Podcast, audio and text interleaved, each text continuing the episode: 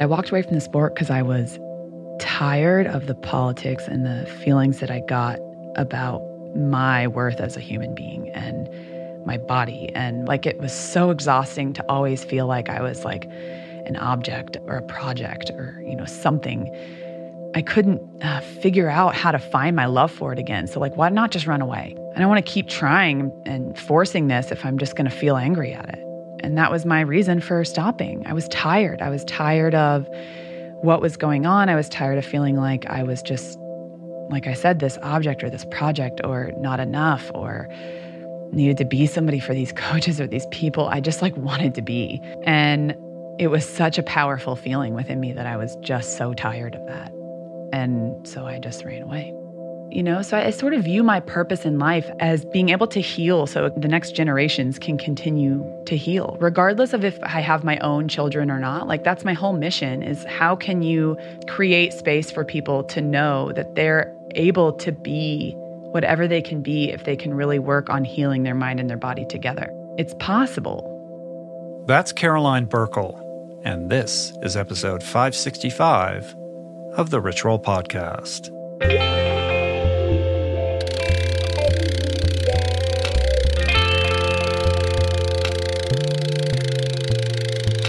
Rich Roll Podcast.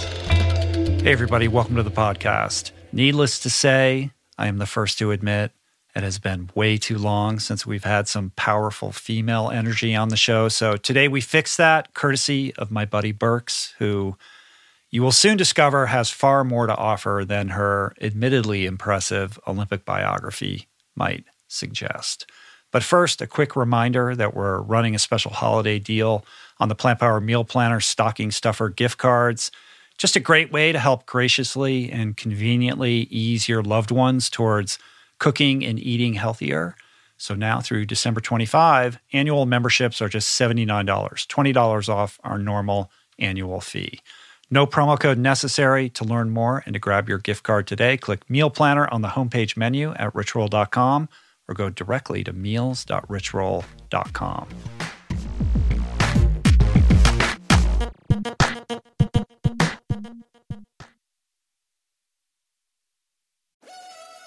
We're brought to you today by On.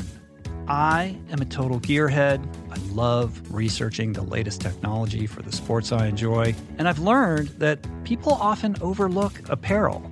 But what you wear isn't just clothes, it is, without a doubt, technology.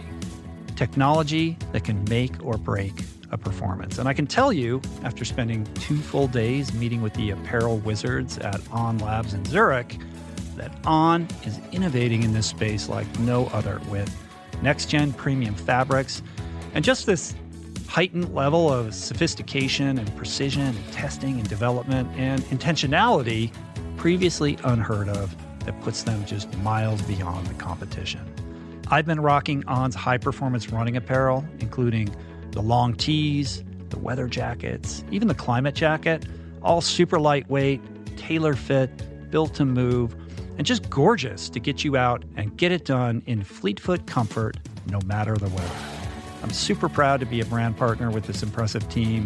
From increasing product sustainability to improved energy return and impact protection, truly Swiss innovation at its finest.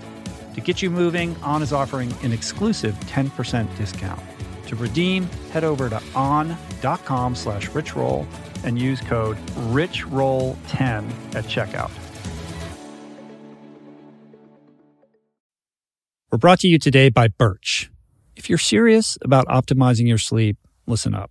I've spent countless hours researching and testing various methods to improve my nightly shut eye, and I can confidently say that it all starts with a good foundation. And if your bed is old, if it's uncomfortable, lumpy, then your sleep inevitably is going to be impacted. So it's important to invest in a quality mattress, one that's insanely comfortable, that's organic, sustainably made, and that, my friends, is a Birch mattress. Fair trade and Rainforest Alliance certified with the finest quality organic natural materials like organic fair trade cotton. Birch mattresses are made with none of the toxic chemicals and off gassing produced by most major brands. Kind of important not to be breathing that for a third of your life, I'd say. Plus, it's super luxurious. I've been sleeping on Birch for about five years, and I'd say it's the perfect ratio of soft to supportive, and the craftsmanship is just next level. I've got one in every room of my house. I love it. Pretty sure you will too. And right now, Birch is giving 20% off all mattresses and two free EcoRest pillows at birchliving.com slash richroll. That's 20% off and two free EcoRest pillows. Sleep better with Birch. We're brought to you today by Seed. Gut health is all the rage. There's good reason for that. I've probably devoted, I don't know, at least a dozen episodes of this podcast to the many, many crucial ways the microbiome contributes to your overall well being or lack thereof, and to the many diet and lifestyle protocols we should all adopt to promote gut health, from fermented food to fiber and everything in between, including, of course, the importance of supplementing with a probiotic. And the one that I have come to trust far beyond the shenanigans of the supplement world is Seed's DS-01 Daily Synbiotic. It's the most solid, science based, and rigorously evidence backed probiotic and prebiotic on the market. Formulated for optimal digestion, gut immune function, gut barrier integrity, skin health. In fact, my 16 year old daughter has been using it to clear up a significant acne issue, and it's been wonderful, as well as many other systemic benefits. Like I said, I've been taking it daily personally for years. I love it. My body loves it. And right now, for our listener community, Seed is offering 25% off your first month of Seed's DS-01 Daily Synbiotic. Visit seed.com slash richroll and use the code richroll25 to redeem this offer. That's seed.com slash richroll or code richroll25. Okay, Earth to Caroline Burckle. A fellow former competitive swimmer, Caroline is a 23 time All American. She's a two time NC2A champion. In 2008, she was named NC2A Female Swimmer of the Year, mainly because she broke Janet Evans' legendary NC2A record in the 500 free, which at the time was the oldest record on the books. And Caroline would then go on to win a bronze medal in the 4x200 free relay at the Beijing Olympics. More interesting, however, and I think highly relatable, is her life post swimming. So, this is a conversation about her athletic career, of course, the psychological struggles that she faced as a prodigious athlete, her battle with depression, and her familiar addiction to people pleasing, something that I personally very much relate to. But it's also an expose on the harmful paradigms perpetuated in athletic institutions and what we must do to better support the next generation of Olympians. But more than anything, this exchange is a playbook, a playbook on how to find power in vulnerability, how to listen to your body, and ultimately, how to use your voice. Burks and I are buddies going way back several years. She is both a powerhouse as well as a humble empath. Her energy is super infectious, and I'm honored to share her story with you today. May her words inspire you to find your own truth and to never stop learning. So, without further ado, this is me and Caroline Burckle. Burckle, you're in the house. Hey, dude. It took a minute to make this happen. I think for a reason. Yeah. Oh, I definitely well, for a reason. Yeah. Well, we met, was it like five years ago at this point at that Mind Body Green thing? Dude, I saw that picture the other day. It popped up in my reminders Oh, or whatever. memories. Thing. Yeah. What year Was was, that, two, that? It might have been 2015, We took it- 2016 maybe. to send to Jack. Right. And Right. it was, I remember it specifically. I was like, dude, we know, I know the same person you know. And it was like this moment where we Well, let's it send him wasn't- a selfie. it, it wasn't the kind of conference where you expect to run into swimmers. you Yeah, know? no. Yeah, yeah, yeah. So I didn't know who you were, and then we met. We immediately hit it off. That was super fun to establish that we both were friends with Jack Roach, Yeah. who's this beautiful mentor in the swimming community. You know, this amazing human being who I know means so much to you and is a more recent friend uh, of mine, but somebody who I care deeply about. So that was like our our our meeting point, our meet Yeah. cute. Yes. And then uh, we became friends ever since. And I think the last time I saw you was that up in Tahoe when we did that training camp. Yes. So it's been a couple years. That was 2017. Yeah, there's a reason for Right, that on my end, but But here's the thing: the minute I met you, I was like, "This girl's lit. Like, she would be great for the podcast." But she's dealing with a few things. I, I think I'll let her bake for a little while. Yeah, you needed to let me sort a few things out, and I'm glad that I did. Like you said, these things, you know, that, that timing is important, and I think the time for this is perfect right now. I think had we done it a couple of years earlier, it would be a very different conversation. very different. Yeah. Half of the things wouldn't have, I would have never been aware of half of the things that I would want to talk about. Mm-hmm. Right. It wouldn't even have been in my consciousness. Like it would have been buried seven layers deep. Yeah, yeah, yeah. way down. Maybe I could have teased it out of you yeah. a little bit. I probably would have been like sobbing my eyes out. but now you're you're you know fully embracing um, this growth trajectory that you've been on and i think what's unique and interesting about you as somebody who has hosted several conversations with olympians over the years and and plenty of olympic swimmers most of those conversations are rooted in the olympic experience itself and we're going to talk about that with you of course but what's most interesting about your story is the aftermath of that and the kind of growth that you've experienced and the issues that you've wrestled with, you know, post career to become this more actualized human being. Yeah. It's been a ride. Yeah. When I think back, I was actually listening to your podcast with John Moffet Sunday morning. Mm-hmm. Oh my God. I was just, I was walking. I was on my like power walk for five, six miles because I'm trying to get some foot time in right now, like trying to get back to running still. Yeah. still on this like five year journey back to running. And I was listening to that podcast with him and it was just speaking to me because he was like, I don't even remember that person. Right. I don't even remember the person that competed in the games. I remember this other person that was, you know, afterward and and um, the feelings that I had and the emotions that went through this process to transition. And I felt so seen. I like, Right. I feel seen. Yeah. I'm not the only person that feels like I just don't identify with that one, you know, Olympic uh, name in my life. That wasn't just it for me. right. And I feel selfish. I feel selfish saying that. I- Why? admittedly, right now, I feel selfish saying that. because you feel like it's such a gift to have had that Olympic Mm-hmm. experience. And with that, there's some responsibility that you shoulder to communicate it, about it in a certain way. Yeah, because here I am, 34. I run a business of Olympic and professional athletes that give back to the next generation. And I have shame associated with being an Olympian. So, you know, it's like this this pull of both directions. It's like you need to be this and you need to be really proud of it, but you also like had this experience with it and you're not really wanting to claim and own some of that experience. And so how can you settle in the middle of that? Like But what is that about? Like, where does the shame emanate from? where do you want to start? Yeah, let's start at the beginning. We can go all the way back to the beginning.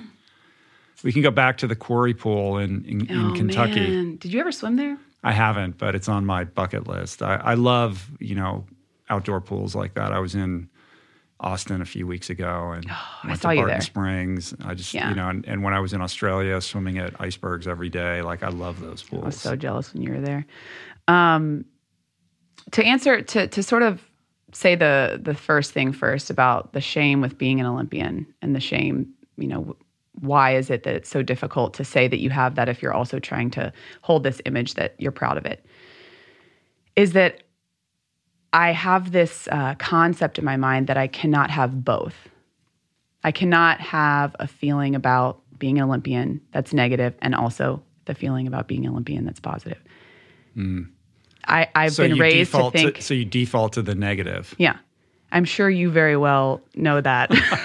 I know you well. I feel like I Not get being an Olympian, I can't own that aspect of it. but the feeling of, you know, how could I be so proud of it and also have so much um, trauma and shame associated with the mm-hmm. same thing? Mm-hmm. Like, how are both of those things possible? Mm-hmm. And I grew growing up, I didn't think I could have two feelings. It was you had to have one feeling and it needs to be this and you need to follow that. Like you're not Right. allowed to have multiple opinions and feelings and and um Or perhaps the shame is a result of not feeling the way that you feel like you're supposed to feel about that experience. Right. Yeah. Because that's what has been ingrained is that that is just, that's it. You've got to feel really good about that. Don't but you know how lucky you are? Okay, so should we start there because that is something I've been unpacking a lot over the past couple of years. Is um, growing up, I grew up in this amazing pool, this great city, this wonderful family. It was it was wonderful, but the society that I grew up in in Louisville was very much. You should be very grateful for what you have. Don't question it. This is the way it is this is who you are and you know and i and i grew up in this mindset of well i have it I, I can't have a darn bad feeling to save my life because if i have a bad feeling or if i have a negative um, feeling or thought or emotion that comes up then i'm a bad person my character is bad Does that come from the parents, the parental units, or where does that idea germinate from? It comes from several avenues. I grew up in a very strict Catholic school system. So That'll we're church it. three times a Yeah. week. Oh my goodness. Okay. I mean, so church three times a week, you know, and it, it I don't want to like talk poorly about the the system that it was, but I always felt like I was so different than everybody there in the first place. So I grew up in this place where everyone's telling me what to do and how to do it. And I didn't like that. I didn't Uh-huh. like that feeling of why do I have to think one way? You know? So it originated there. This I have to please. I can't have my own thoughts and opinions and emotions. I can't have more than one feeling and it needs to be positive, or mm-hmm. else people will be upset with me. Mm-hmm. And so that whole thing that I've been unpacking was sort of a pattern that I continued to follow throughout my career and my life. Your brother doesn't seem to harbor that, though. Interestingly enough, not as much. Yeah. Uh-uh. So part of that, perhaps, is because you were a girl. Mm-hmm. My father was tough. Yeah. yeah. So your parents were both athletes. Your mm-hmm. dad owned all these like fitness clubs, right? Mm-hmm. Tennis, tennis and swim clubs. Yeah. Tennis and swim So clubs. Mm-hmm. it was a very active mm-hmm. ensemble. Yeah. So he swam for U of L. He swam for Lakeside. He was like Mary T's teammate. Mm. Him and Mary T grew up together. She would kick his ass, the whole thing, you know. So So Mary T's got to be like a huge looming presence in you know in the swimming kind of lore of Kentucky, right? she's amazing. For people that don't know, I mean, she dominated butterfly for years and set world records that at the time just seemed untouchable. Oh my God, Madam Butterfly. Yeah. I mean, her stories, the stories just of her at practice with her lungs collapsing and her finishing 10 500s butterfly. Uh huh. It's insane. I'm like, wait, your your lungs collapsed and you finished 10 500s butterfly? like, what are you talking about?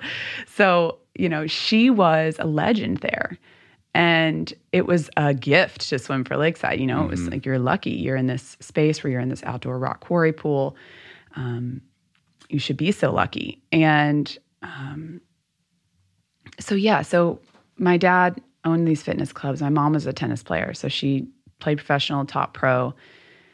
And her whole mindset is she's from here. She's from California. So she's just like, woo, like, you know, you do you, like, I'm gonna do me. Like her whole deal is very uh, open mind, free mind. Like she's just very um, spirited. And my dad is very strict and, you know, dogmatic and follows the rules. And so the combo of them, I think, was confusing for me as a child because I felt this pull to like, please, but then also like, you can do whatever you want and be whoever Right. you want.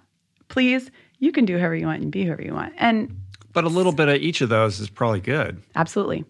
Absolutely. And they also, you know, grew up in really tough environments themselves. So, like, knowing where they came from and what their background is makes a whole lot of sense. Um, so, that's sort of where all this originated is, Right. is in this space of, as a child, how could I have had more than one feeling and not please, like, I had to please? But that came from everywhere.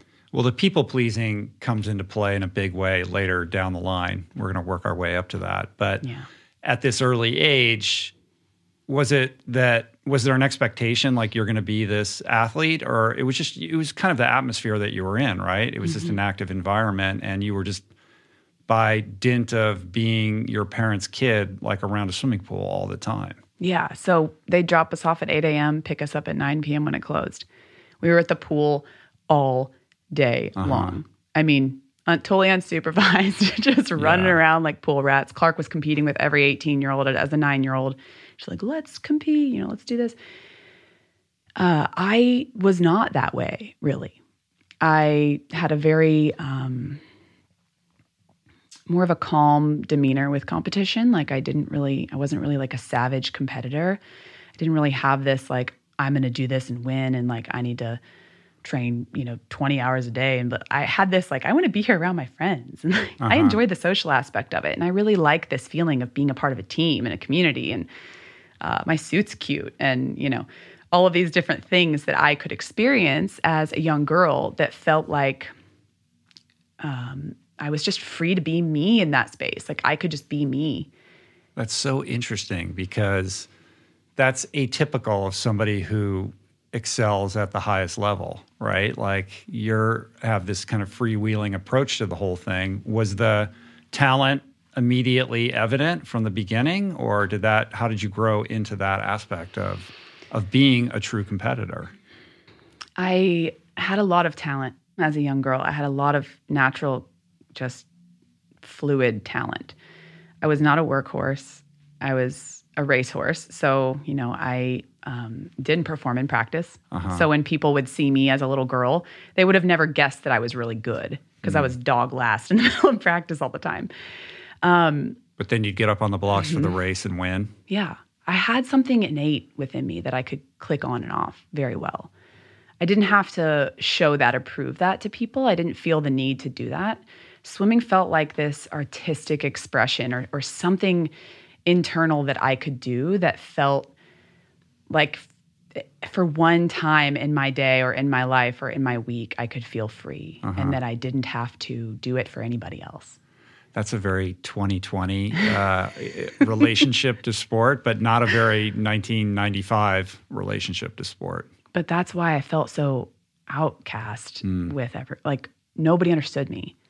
There wasn't a meet that went by as a child um, in high school and college to where I really felt seen for how I performed and the way that I trained and the way that I saw my relationship with the sport. I wasn't obsessed with times. I wasn't obsessed with stats. I didn't know any of that. My That brother must- was that. Right. My brother was like, boom, boom, boom. Right, Here's your time. right. Here's your split. blah. And I'm like, ah, I can't. I'm trying to visualize what the communication would have been like with your coaches at the time then, because that must have been frustrating. or was it a, a situation in which, you know, they're trying to, you know, jam this square peg into a round hole and you're just doing your own thing? Yeah, Mike DeBoer, who do you know Mike? Mm-mm. Legend of See the lakes, lakeside coach? Lakeside coach. Legend of a coach. Um, he got me. It took him a little bit, but he got me. And so once I got into his group, so it's like, you know, bronze, silver, gold, pre senior, senior. like once I got into his senior group, it was like, boom.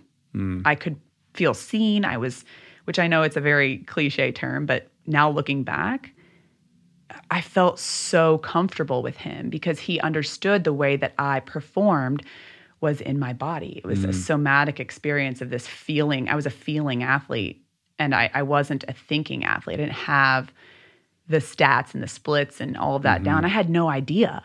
I had no mm-hmm. idea what I was going into at a meet. I had no idea what ranking I was. I had no idea. I'd miss my races all the time because I It's didn't kind of pay it's kind of like hilarious and endearing though, because swimming is so stats driven. It's all about you know what the pace clock is telling you and your heart rate, and you know you you know kind of the splits that you need to you know hit to get your goal time, and you know what the Olympic trials qualifying time is, and all of that stuff is like you know imprinted onto the brain.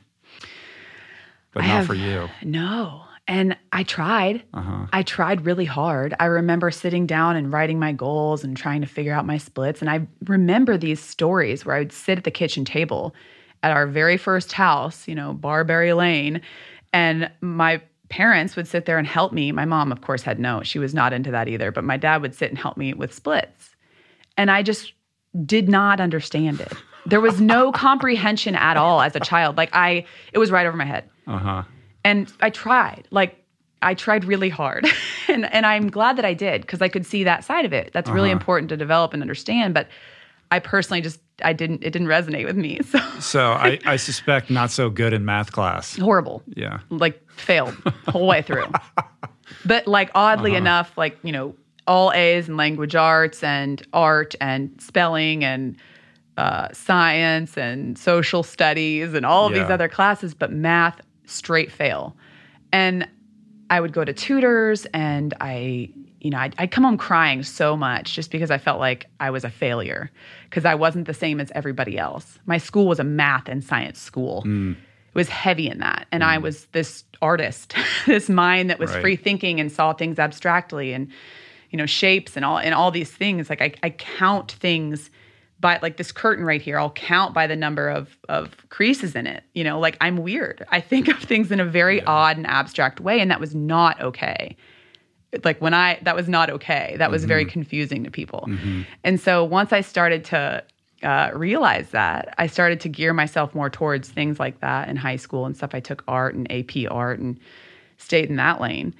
But when it came to swimming, I really had to work with Mike on what that looked like for me because I wasn't the same as everybody else in the pool. Interesting. Do you think that your swimming career would have looked different if you just stayed in under his tutelage the whole time Oh, yeah. because he Yeah. understood you? hmm Yeah. I think there would have been a learning curve again and again and again as I went on through the ranks of it. You know, like it, I would have changed and I would have grown and I would have gone through XYZ and it would have gone over and again. But oh, I think about that all the time, just like what I could have achieved or done differently. Mm, And I suppose that's normal for people to think about. sure.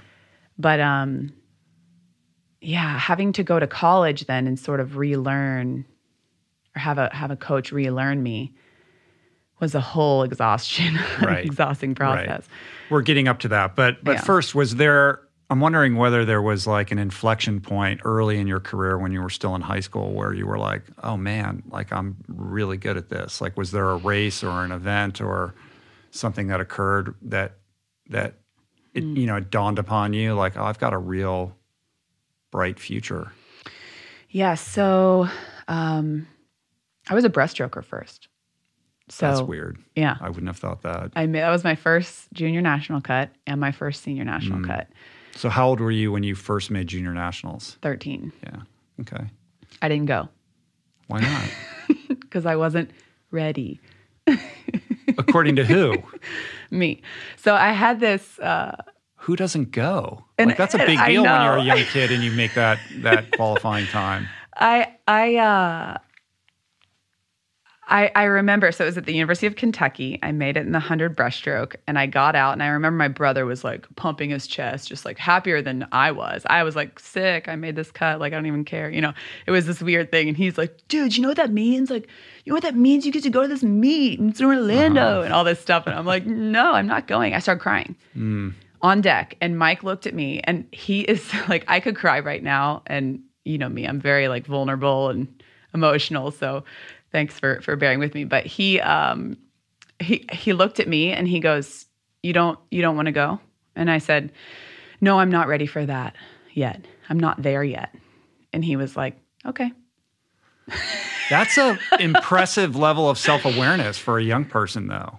I was extremely self-aware. I I don't But how much of that was just fear of the unknown Certainly. versus self-understanding? certainly fear. 100% fear but my fear was stemming from going there and not making people happy if i performed poorly. So my fear was never that i wouldn't do well because my fear didn't uh, how do i say this? Um, like without sounding weird uh, I, I had a really strong trust in my ability. I knew i wasn't to be a bad swimmer. My fear was that I wouldn't please people.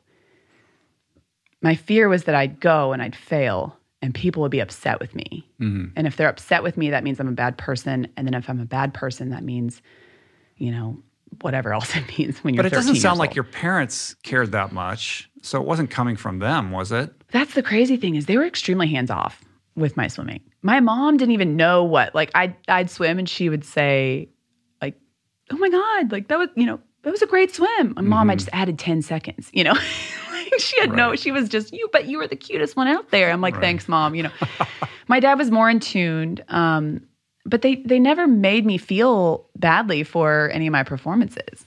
So I've started to realize that I was running from something throughout this time and then I kept running, which we'll get to, but I was running from something and I think I just have this um and I had this very strong fear of upsetting people and I still think, you know, I think if you ask anybody that, where does that come from? Sure you can pinpoint a person or a place or a thing or whatever. But truthfully, you create a story about where that comes from. You know, you create what that looks like, and then you have this whole scenario in your head about why you're not pleasing people. And I was so imaginative that my stories were seven ceilings high, you know? Yeah. to me, it almost sounds like fear of your own strength and power. Yeah. That if you were to go to a meet like that and actually excel at the level that innately you knew you were capable of, that that would actually be the thing that would upset people.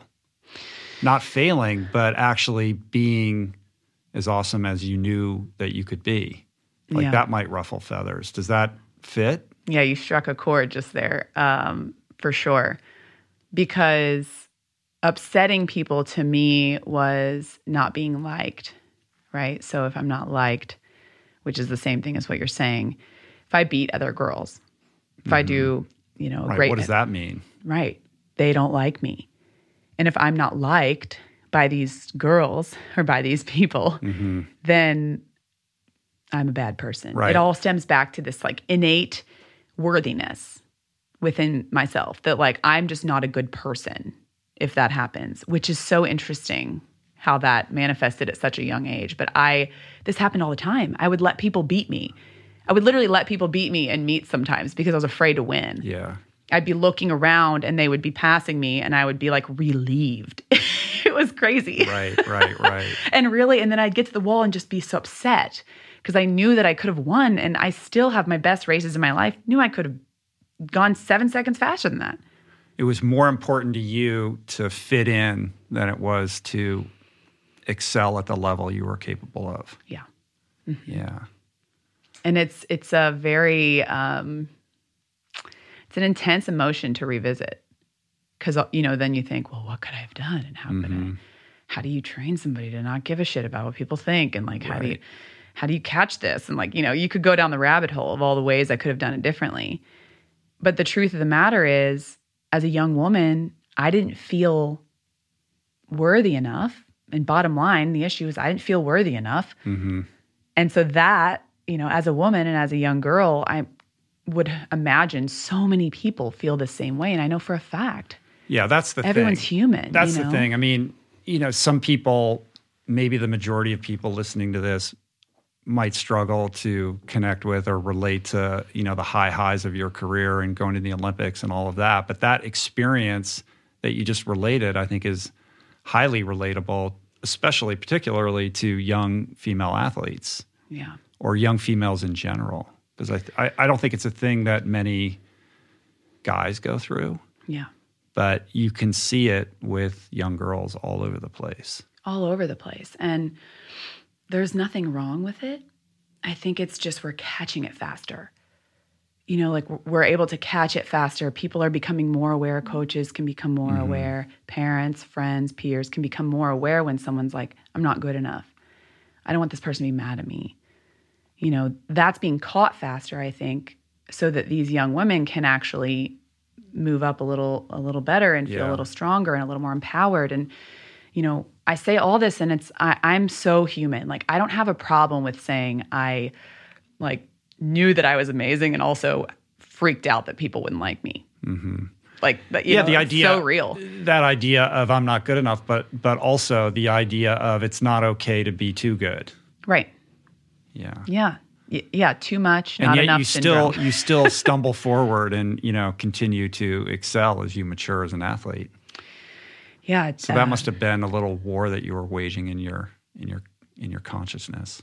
yeah it it's a trip to think back to when you're young and to start unpacking you know, I don't know if you've ever done stuff like this where you just go back and it's not just the past 10 years, but it's the 10 before that. And then you start to Trust realize, me. yeah, you yeah, I'm pretty sure you have. Uh-huh. Just gonna throw that out there. Mm-hmm. but um, it's, it's so fascinating to see uh, the patterns mm-hmm. and the different things that you, uh, you thought were just this problem and you need to push down. And when you can finally just say it and be like, I was afraid of being too much and I was not, I didn't think I was enough. And just say it right. and like get it off your body and let it out of your system. It's like, oh, okay, I feel better now. And now where do I start? right. And it's confusing because years. those two ideas seem at odds with each other. How can you possibly harbor both of those thoughts at the same time? It goes back to the right. two thoughts part, right? Mm-hmm. Like you can't, I can't have both of those. So it just must be one and I just need to stick with it and deal with it and shove it down and move on and keep competing and make everybody happy. And then it's like whatever, you know. And that right. was my mindset. Is it's just like, well, just keep going. Yeah. you know? Yeah. The the the alcoholic disposition is you feel like you're superior to everybody, and you know more than anybody else, and you're more capable than anyone else, and at the same time, you're a complete piece of shit and yeah. don't deserve anything. Yeah. And those two identities coexisting at the same time. Yeah. Neither of which are true. Right. And we create these stories that become such a reality. And especially if you're an imaginative soul and you have all of these, you know, little fairy delicate, tales in your uh, mind. Artistic sensibility, yeah. Caroline. Like nothing is in like a linear sequence in your uh-huh. brain. You've got like 12 different Alice in Wonderlands going on. So it's like, oh, that must be true oh, that must be true. Well, that's true, you know, and you're picking from all these parts of yourself. And I think that's where I could, that was a blessing, but it could also be a curse right. for me as a swimmer and as a human in general. Um, it was a lot to unpack when I finally did. I was, uh-huh. there's a lot of shame that comes with that because yeah. you feel,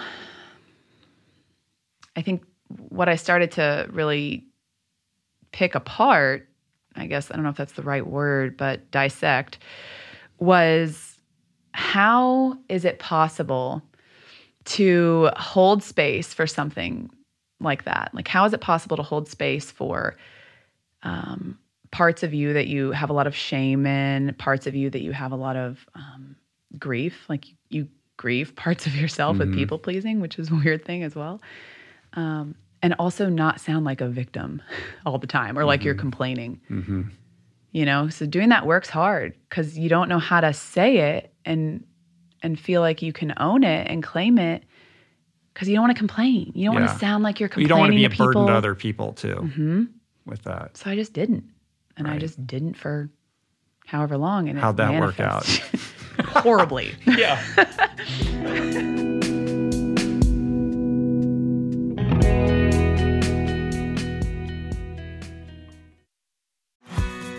We're brought to you today by Recovery.com. I've been in recovery for a long time. It's not hyperbolic to say that I owe everything good in my life to sobriety.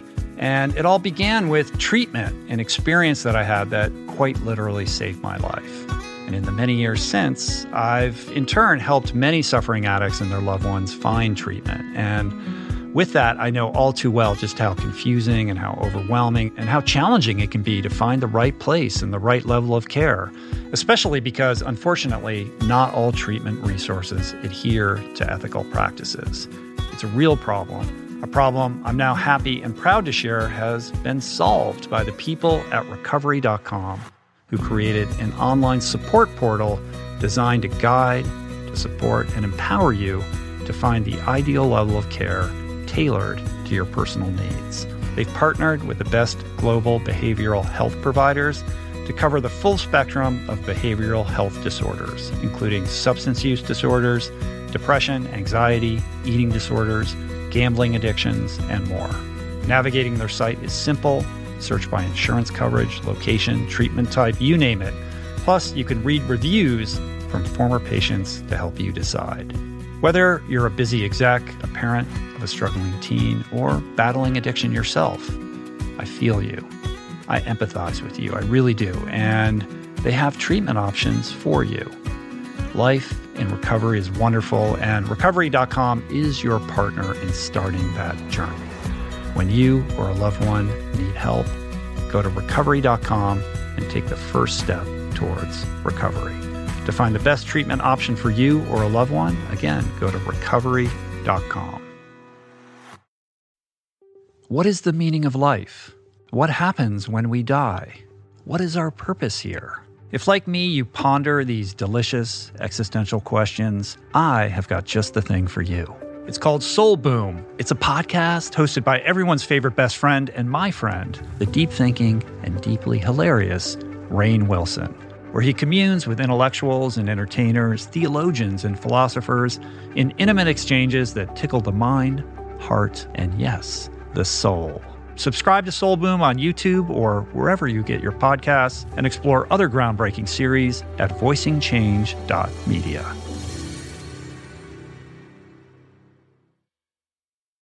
You are listening to this podcast because you care about improving your health and your well being.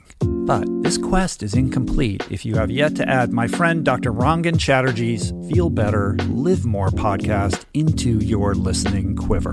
An RRP favorite and someone I'm personally quick to call when I'm in need of good advice. From nutrition to mindset, fitness, and relationships, each episode is packed with the tools you need to become the architect of your health. Subscribe to Feel Better, Live More, available wherever you get your podcasts, and explore other groundbreaking series at voicingchange.media.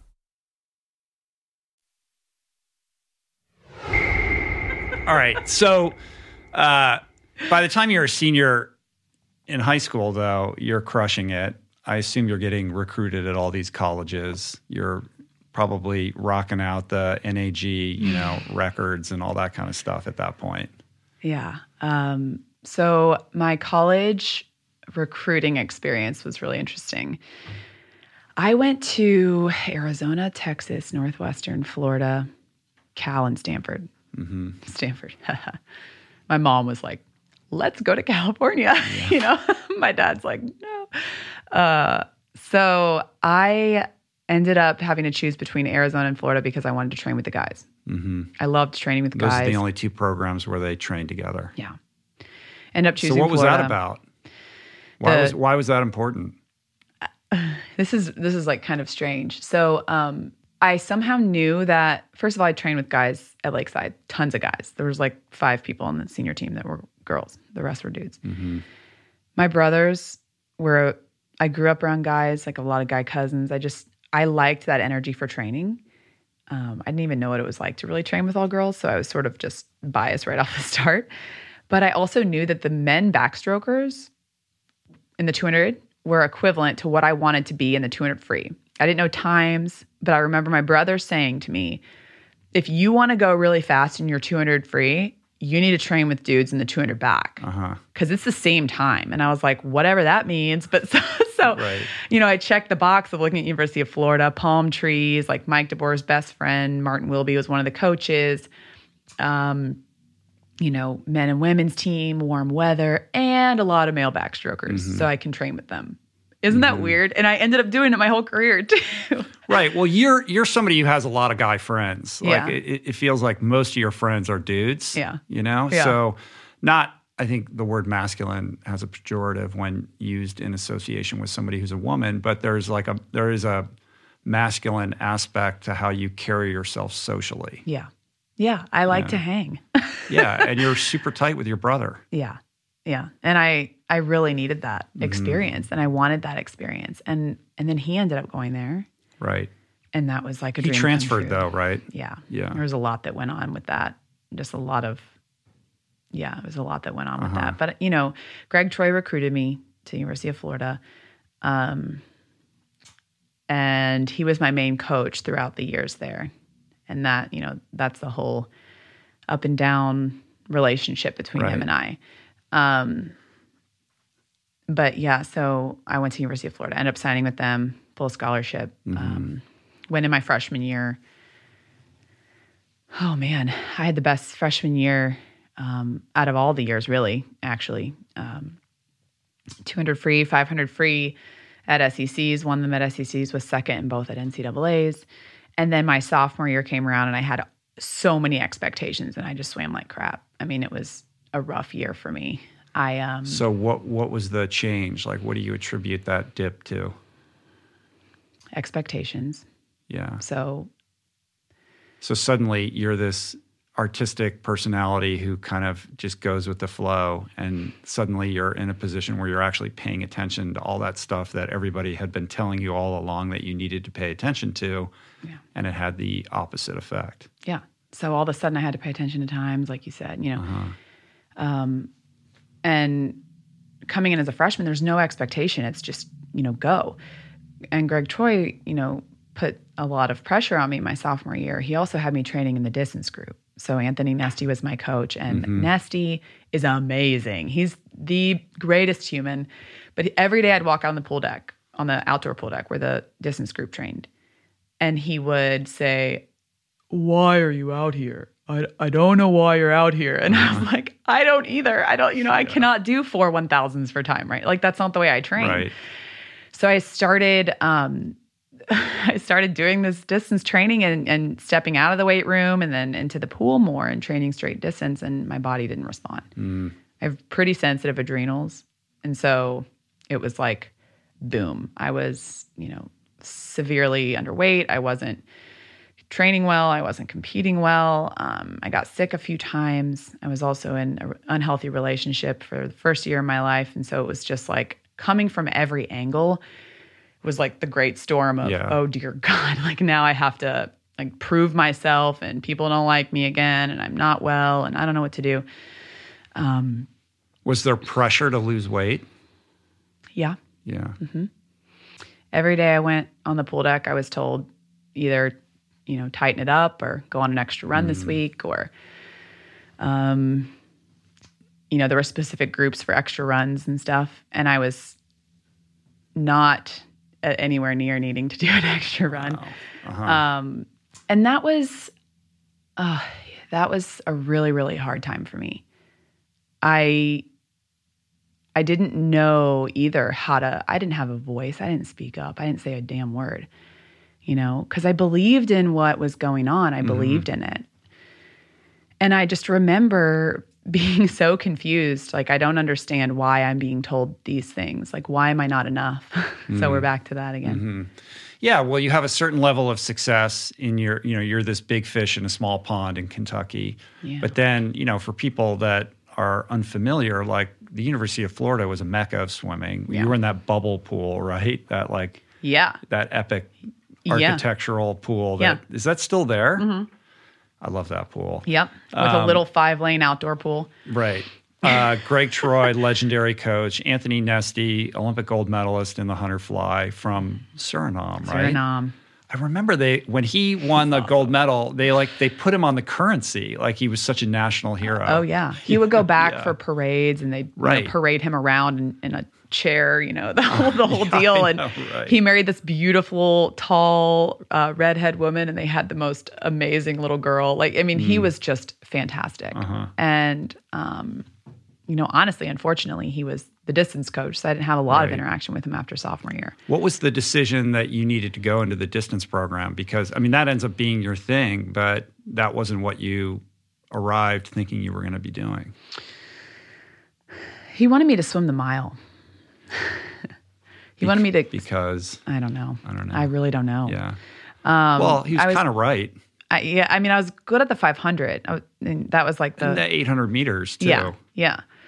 But I, I wasn't mentally a miler. Mm. That wasn't my thing. I was a very much 500 that went toward the 200 and not the Mm-hmm. other way. Um, but I mean, uh, the amount we trained, and uh, you know, John's interview with you. Oh my God! I mean, we were training four times a day. Four times a day. Yeah, we had morning practice, we had weights and dry land, and we had afternoon practice. So morning, go to class, go to weights, go back to dry land, go to afternoon practice, eat, go to So bed. two two two pool sessions and two gym sessions every day. yeah. Yeah. And I And you're looking at, like, tapped. Maybe 15,000 yards a day or something. Easy. Yeah. Uh-huh. Some days way more. But I was just tapped, you know, and so I think there was a, a belief that I needed more training. And I remember one day I walked into the pool deck sophomore year and it was like four 2000, no, nine, one, nine 1650s. Uh-huh. and I mean, I'm not kidding, yeah. Rich. Like I start crying, like immediately start like, and I was, I didn't know what to do. 1650 is a mile. So and Nesty, nine, nine one mile repeats in the pool. I mean, let's put it this way: it takes from two until like 7 mm-hmm. So I just start crying. Unlike the 18 minutes or something like that. yeah. Yeah. and so Nesty comes up to me and he puts his hands on my shoulders and he was like, You're gonna be okay. And I was like, I don't know if I am mm. actually, you know, I'm gonna give this a try. But um he they pulled me out at four. So I that day I only did four, but I'll I'll never forget. Uh, I got out at four. They still had five more. They didn't finish till like seven, by the way, 7 p.m. And I called Mike DeBoer. And I'm sitting on the side of the pool, the outdoor pool, like over in a corner on my little flip cell phone. You know, it's like 2005 and a half or whatever. Uh-huh. And uh, I just said, something's not right. I'm not. So, I'm not doing what I need to be doing here. Like something isn't right. And and he was just he talked me through it. Like you know, what are you training? What's going on? Whatever. I guess what happened was he ended up talking to one of the coaches, Wilby. Wilby talked to Troy, and it was like we need to switch around her training again. Like she can't be training this mm-hmm. way. It's not working for her. So they end up putting me back in the weight room two extra days a week and putting me in the middle distance group and breaststroke group, like breaststroke IM. And I started swimming way better, mm. like lights out.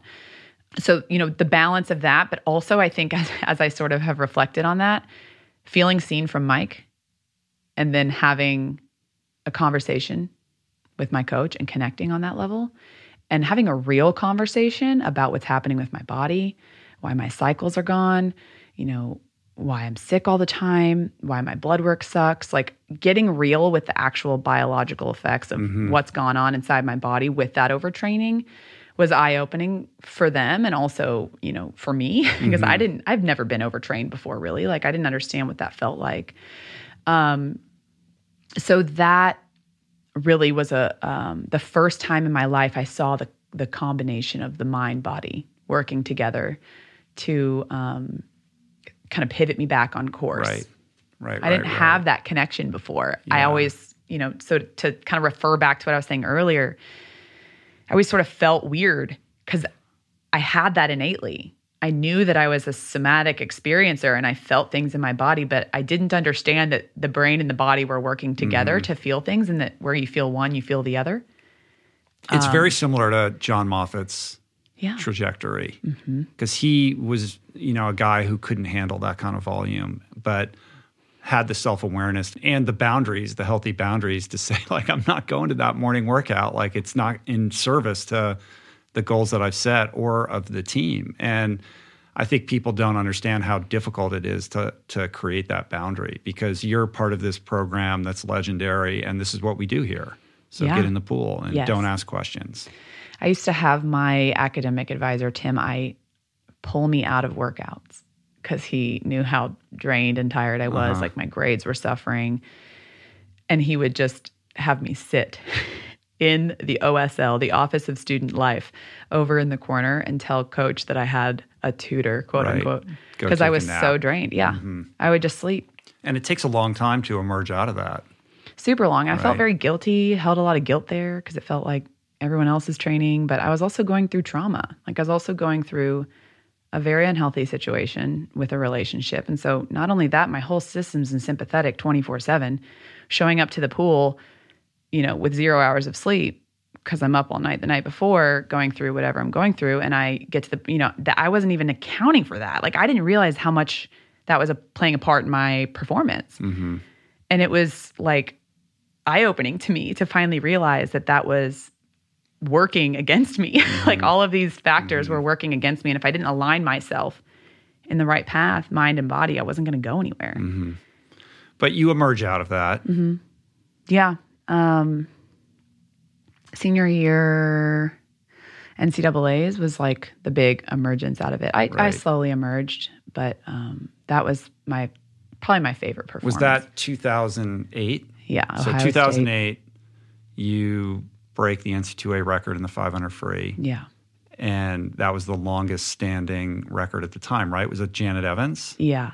I mean, that's pretty epic. That was my favorite performance What of was my it life. like 433 or something like that? Yeah, and I um I ripped two suits before that and I remember just being totally in flow. Like I don't remember that race at all. I touched the wall and I had oodles of energy. I could have gone for another 500. And I remember just being like, "Holy shit." Like trials are in 3 months. I'm going to do this. Like I remember that thought going through my mind like the moment that I touched the Like, wall. I'm going to the Olympics. Yeah, and also with that comes a lot of you know pressure. Mm-hmm. but uh, that moment was really powerful for me because it was the first time that I felt like I really hit that stride of feeling in flow and seeing the struggle throughout my college career come to a place where I could put aside these distractions that I had, you know, going on at the exact same time and use the tools that I had to make something happen. You know, it felt like Hmm. And what were the what were those tools specifically at that time? I went from not doing any sort of mindset work at all or really understanding what that was to focusing in on that kind of stuff. Breath work. I would I don't know if you'd call it meditation, but I journal, I'd um, write how I Visualization. felt, visualization, imagery. I wrote all my goals in images and pictures and Mm-hmm. none of my goals were in times. My locker had like the pictures or like an icon of something like Uh-huh. a banana and that banana reminded me of like whatever I wanted to do. It was I you know, I was Yeah. weird. So um so that was a big factor in that those tools but also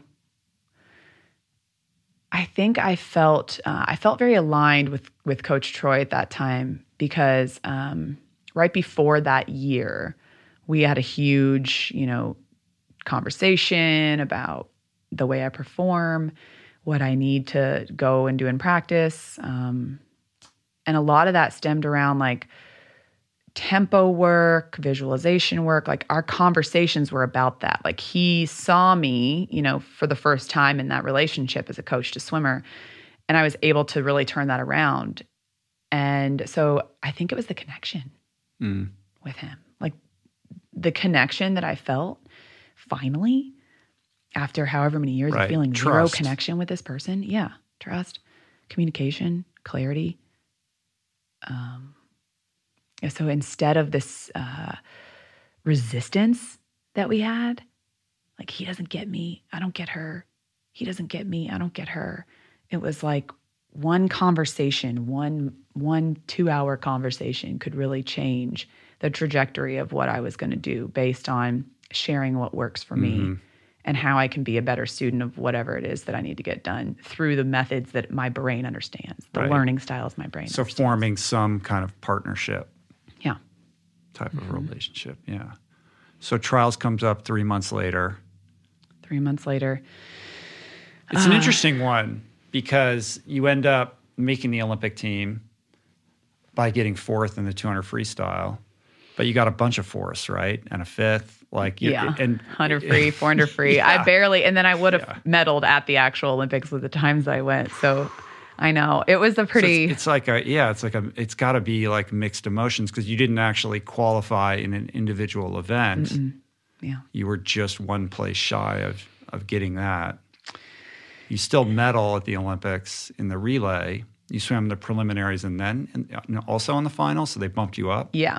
Did you just rock out a split they didn't expect, or Yeah. Um, so this is where things kind of get interesting. My Olympic trials was uh, a pretty emotional ride for me. Um, I was going through like the thick of some traumatic experiences, literally at the trials, like in the process of that meet. like relationship stuff? yeah. Okay. Yeah.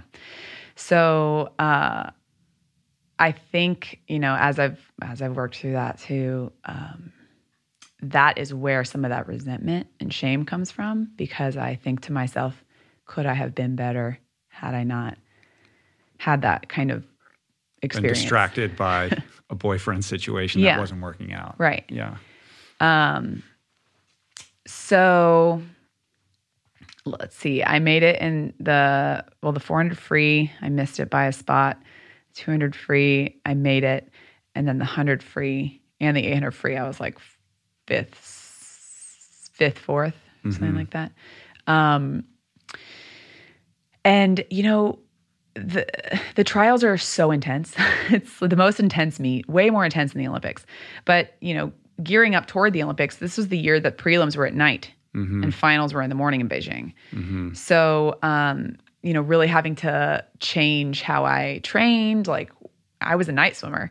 Now I had to be a both swimmer. Right. You know, now I had to be a morning, a prelim, a final, the whole thing. Uh, but you know, that was it was a really important time. Um, Olympic trials were a really important time to get to the to the games. I think I wish I would have made it an individual event for sure. I still feel that. Uh, but I also am so proud of myself for how I handled everything else that was going on and the way that I was able to show up during the darkest part of my life. Like the it, I was in the darkest one of the darkest parts of my life before I even made the team. And so, you know, yes, the transition was really dark, but that part right before was really hard to pull myself out of to Were get you there. keeping all that private though, or Yeah. were you letting people help you? I had one person helping me, Mm-hmm. My counselor at school. I didn't talk to anybody about it. Hmm. My parents had no idea. My teammates, my roommates knew because they lived with me. Um, but I didn't have any, you know, conversations with people Right. about it. And Greg My brother. know, or Mm-mm. Mhm. Uh, you know, they did, but nothing's gonna, complicated. Yeah, they can't Yeah. do anything about it. So when you reflect back on your Olympic experience, I mean, how do you how do you think about it now versus then? I feel like it was the beginning of my life in a weird way. Like it was like the first of so much to come. And it was a springboard for sure, for a lot of different reasons. Um, but it was the beginning of my life in that I was able to to look at I'm able to look at it and know that I have sort of been reborn again from that experience. Like I was a certain way leading up to it. And then this experience happens, and it's easy for people to say, sure, you go to the Olympics, of course you're mm-hmm. reborn. You know, it's this big achievement. But personally, internally, the way my nervous system was wired, the way my whole body and my being are in this world, I was able to sort of start there and say, what's been working and what hasn't? And and you know, how can I go from here? Did I know that at the time? No. Did I know that 10 years after? No. Do I look at it now and say, "Oh wow. that was a beautiful thing." And I'm so glad that I can look at that experience and say, "Holy shit, I stood on the podium in front of the world and also can see every age of Caroline Burckle. Mm. Two, four, six, eight, 10, 12, every age of myself there showing up to that podium, every single age until that moment. And that's really special because to me, it doesn't symbolize this like 200 free, like, yay, that's great. But it's to get there, it took all versions of me. hmm And then to go from there, it's going to take a whole different Caroline. Yeah. Yeah. And I think that feeling and that realization is powerful to feel that you can have stages of your life like that. Yeah. What do people not fully understand about the Olympic experience? I mean, I suspect it's got to be disorienting to go from, you know, churning out sets in Gainesville to suddenly being, you know, foisted onto the international stage and being on television in a bathing suit, you know, like for all the world to, you know, cast its their judgments on and their opinions. It's definitely, um, it really challenges your focus. It challenges your ability to stay in your lane and to be able to to block things out really well. Uh, especially with media and with with other things going on. Luckily, then we didn't have a lot of media. There wasn't. We Right. didn't have phones at the Olympics. Right. We didn't have I mean, face. Facebook was online, but it wasn't. Yeah. There was no iPhone or anything like that. no social Yeah, yeah. media, no iPhones. We didn't have any technology in the village. The village is a very, you know, dense experience. There's just a lot of people obviously vying for the same thing. So the energy is just palpable. You can feel it from everybody. But there's also this camaraderie Mm-hmm. and it's beautiful, you know, you see every country and every walk of life. And uh, it, it's a really special experience. And you see a lot that you've never seen before, too, as a girl from Kentucky and Florida. And I mean, I'm seeing the world, right? You're Right. seeing the world right in front of you, and you have to really check yourself with what you've you know been thinking your whole life and and put your judgment aside and be able to to hone in on really what you're doing accept everybody and kind of move forward because that's the point of the olympics right? Right. is to accept everybody the rings symbolize that unity of the world together so it is a special experience where you're trying to compete against each other but you're really trying to bring everybody together as a, the world Uh-huh. into this special place to achieve this goal Do you feel like in the wake of that you you departed Beijing thinking I'm just starting like I got a bunch of force and I was on this relay and I got a medal but you know my individual time would have medaled in this event like I'm getting back to work. no No. Um, I knew I was bummed that I couldn't have medaled on my own, but I was so burnt out at that point. I was beyond ready to walk away and to run away. Um, you know, I was listening to Apolo's podcast with you, and he just, you know, some of the things he said struck a chord too, just with you know the weight of gold and how that all works, right? Right. And and we can go down that path, but it's a it's a whole, um, it's a whole experience of what now, right. and that's the easiest way to say it.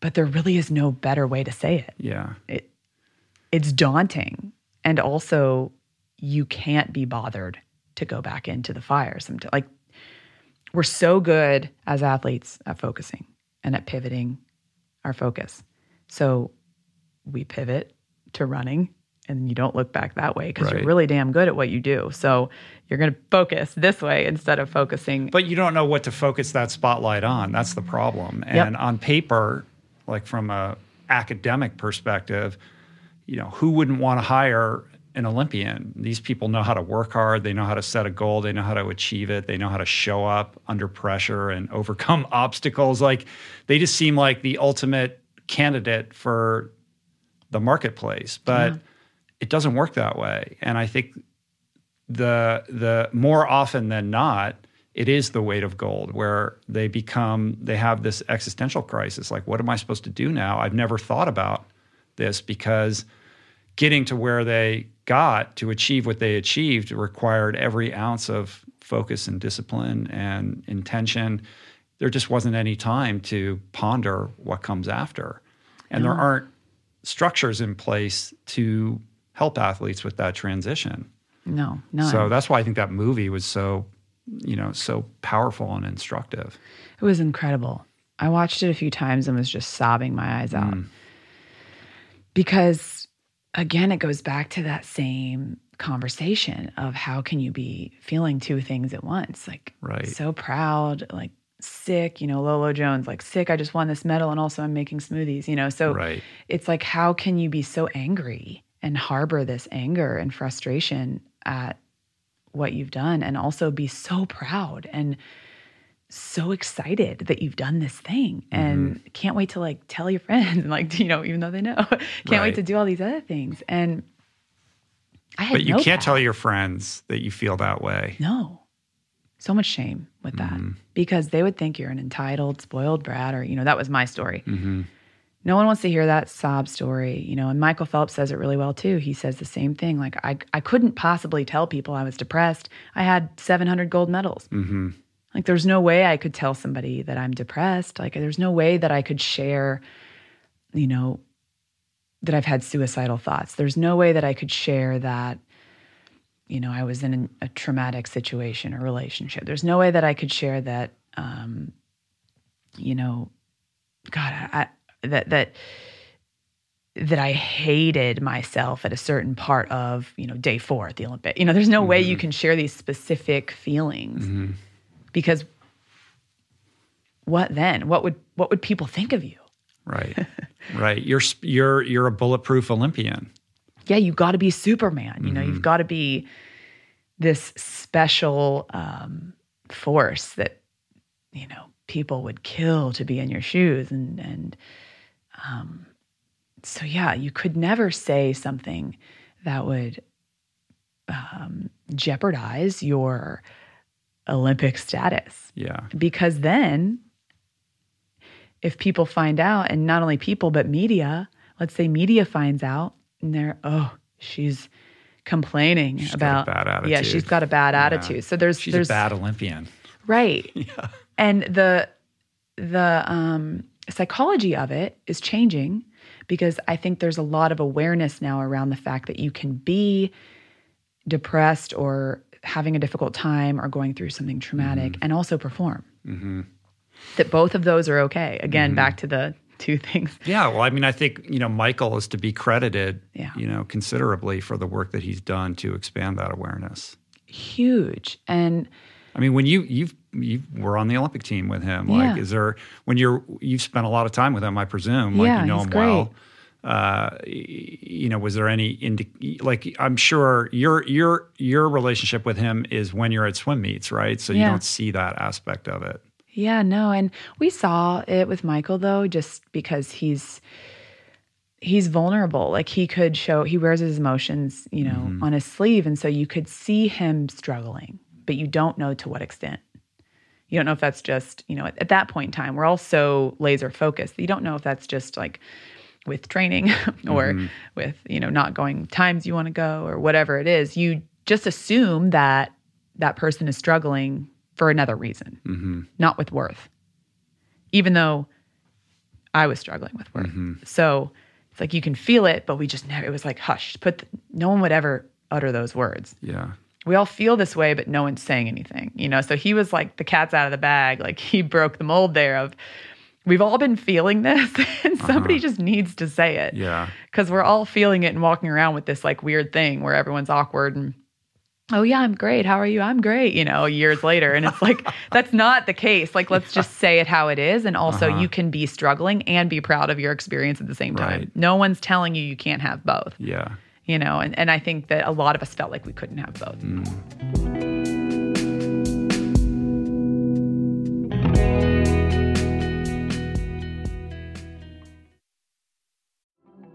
There are certain rare people who have a powerful voice and know how to use it. My friend Amanda de Cadenet is one such human. The podcast is called The Conversation because it is the conversation, a groundbreaking series of raw and honest exchanges on the issues that matter most mental health, sex, politics, ambition, gender roles, and more. Listen to the conversation wherever you get your podcasts and explore other groundbreaking series at voicingchange.media.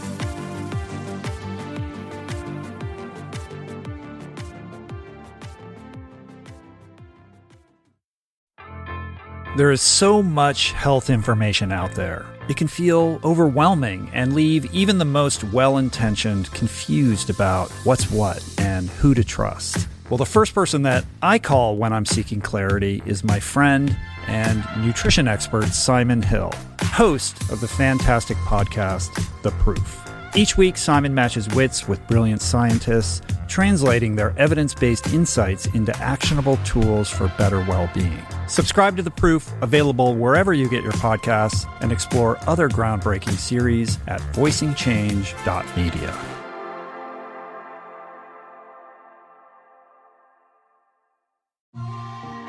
I'm super proud to announce my next venture, Voicing Change Media. This beautiful consortium of thinkers, storytellers, artists, and visionaries, all committed to fostering meaningful exchanges and sharing thought provoking content. Voicing Change Media will feature shows like The Proof with Simon Hill, Soul Boom with Rainn Wilson, Mentor Buffet with Alexi Pappas, Feel Better Live More with Dr. Rangan Chatterjee, and The Conversation with Amanda de Cadenet. You can explore this network and all its offerings at voicingchange.media.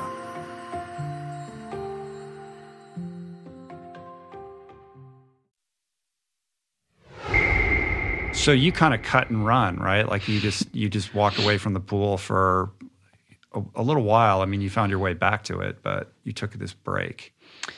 So I cut and run. I didn't look one direction from a pool for years.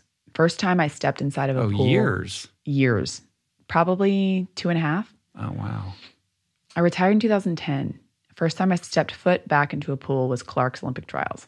Mm, And that was like really hard for me. mm, Um, I cried so much at that meet by myself in the hotel room in Omaha. And I was so proud of my brother. Like, I have never seen a better race than his race to make the Olympic team in that 200 breaststroke.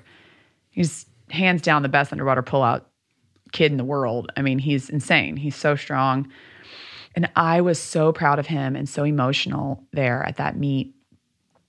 Um, but I, of course, I didn't show anybody. I cried in my hotel room because, of course, I couldn't be seen. Brother sister duos that have both become Olympians? There must be.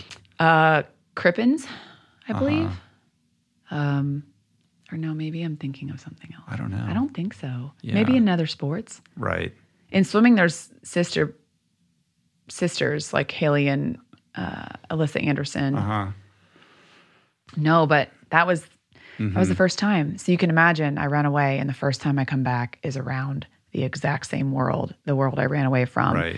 And I had a purpose. My purpose was to support my brother. Mm-hmm. So I was able to again block out my stuff, handle it on my own, and be there for him. And I treated that whole Olympic trials like I was competing. My ass was up at 4 a.m., going on a run, getting ready, eating breakfast, like the whole like I felt like I was in the experience, but I I was not in the Yeah. experience. Like I wasn't in that experience.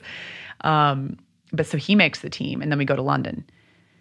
And that again, you know, it's like my second meet back Uh-huh. and that was really difficult for me. So throughout this whole process, um, difficult but proud. So I mean, I can't tell you like I was way more proud of my brother than I ever was of myself.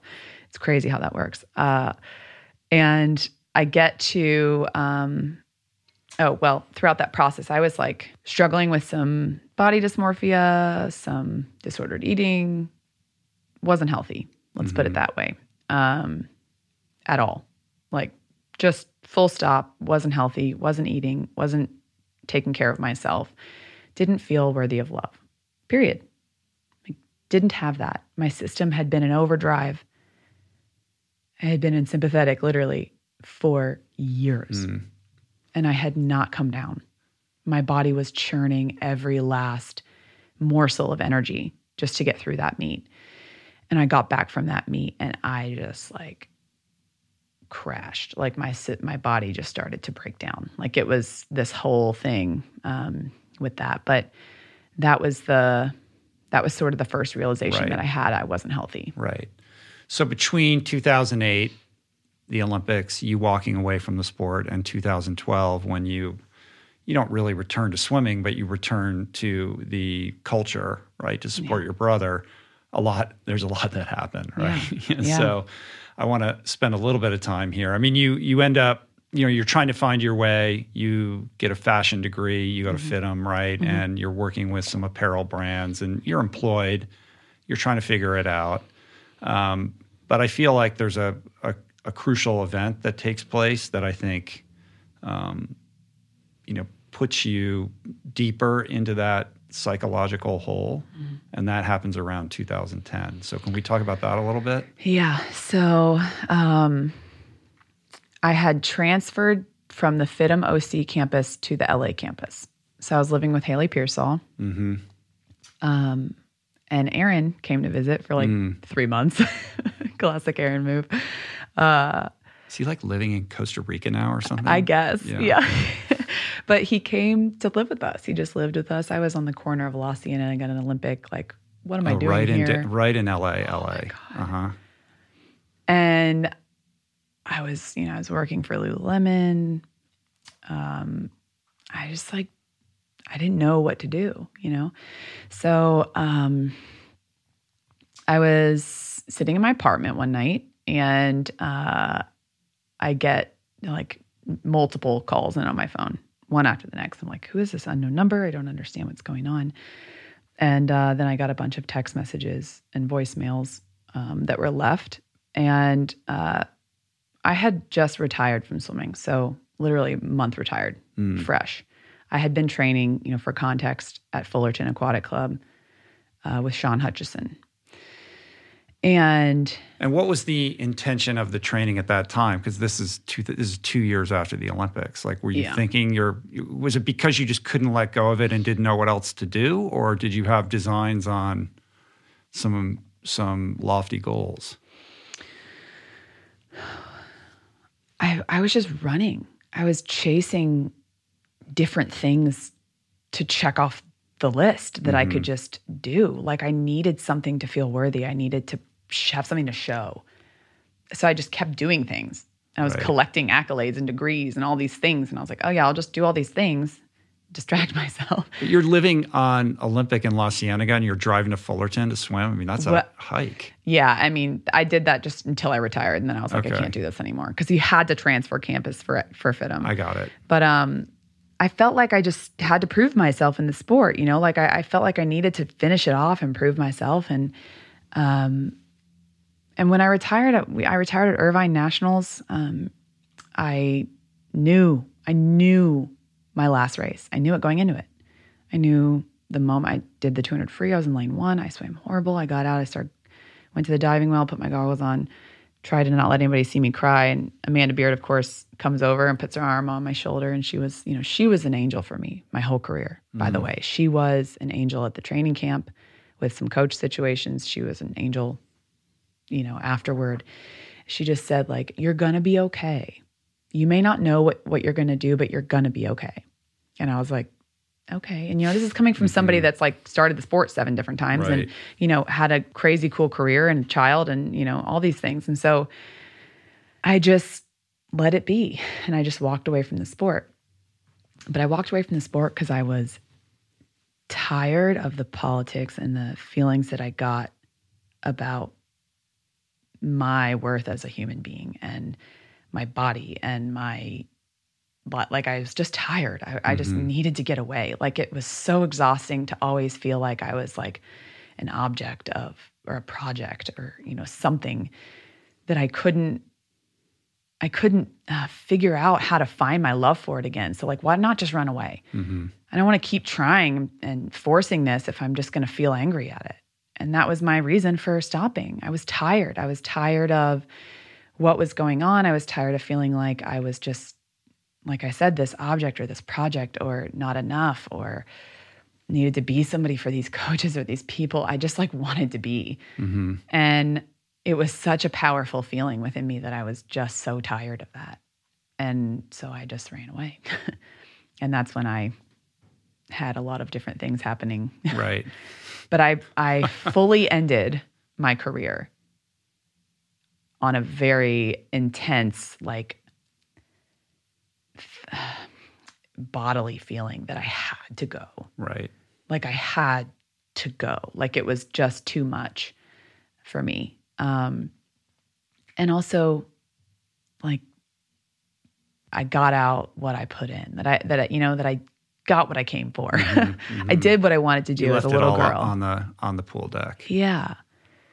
Um, but oh, I just feel it in my body when I talk Yeah, about I that can because see that it. I can moment, see that.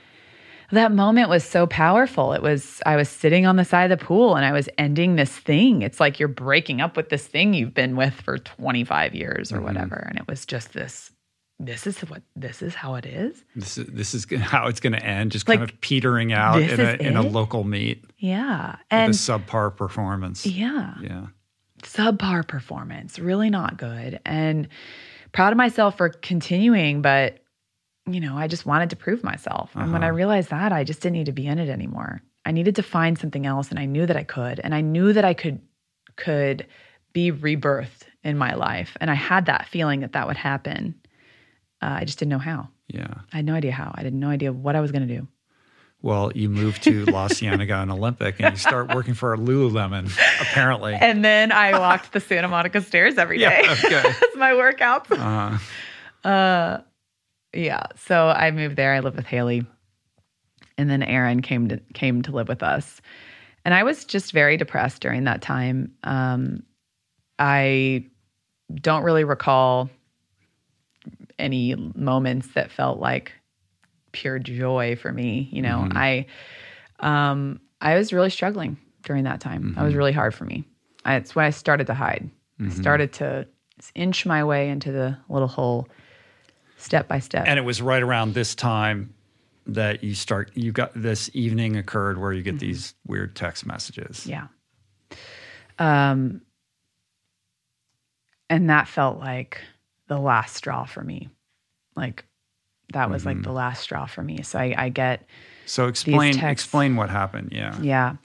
Um, so my coach Sean from Fast uh, was out with Coach Bowman one night, and I guess you know whatever they were doing, they decided to send me some vulgar text messages and voicemails, and it involved m- myself and um, some of my brother and just things that were very traumatizing for me as a 20 i don't know 3 year old mm-hmm. girl that had just retired from the sport and also run away from that exact thing that exact experience of you know abuse in mm-hmm. a lot of mm-hmm. ways and so i was just done like that that moment was traumatizing for me and it felt like um, my my initial reaction was that I needed to turn them in.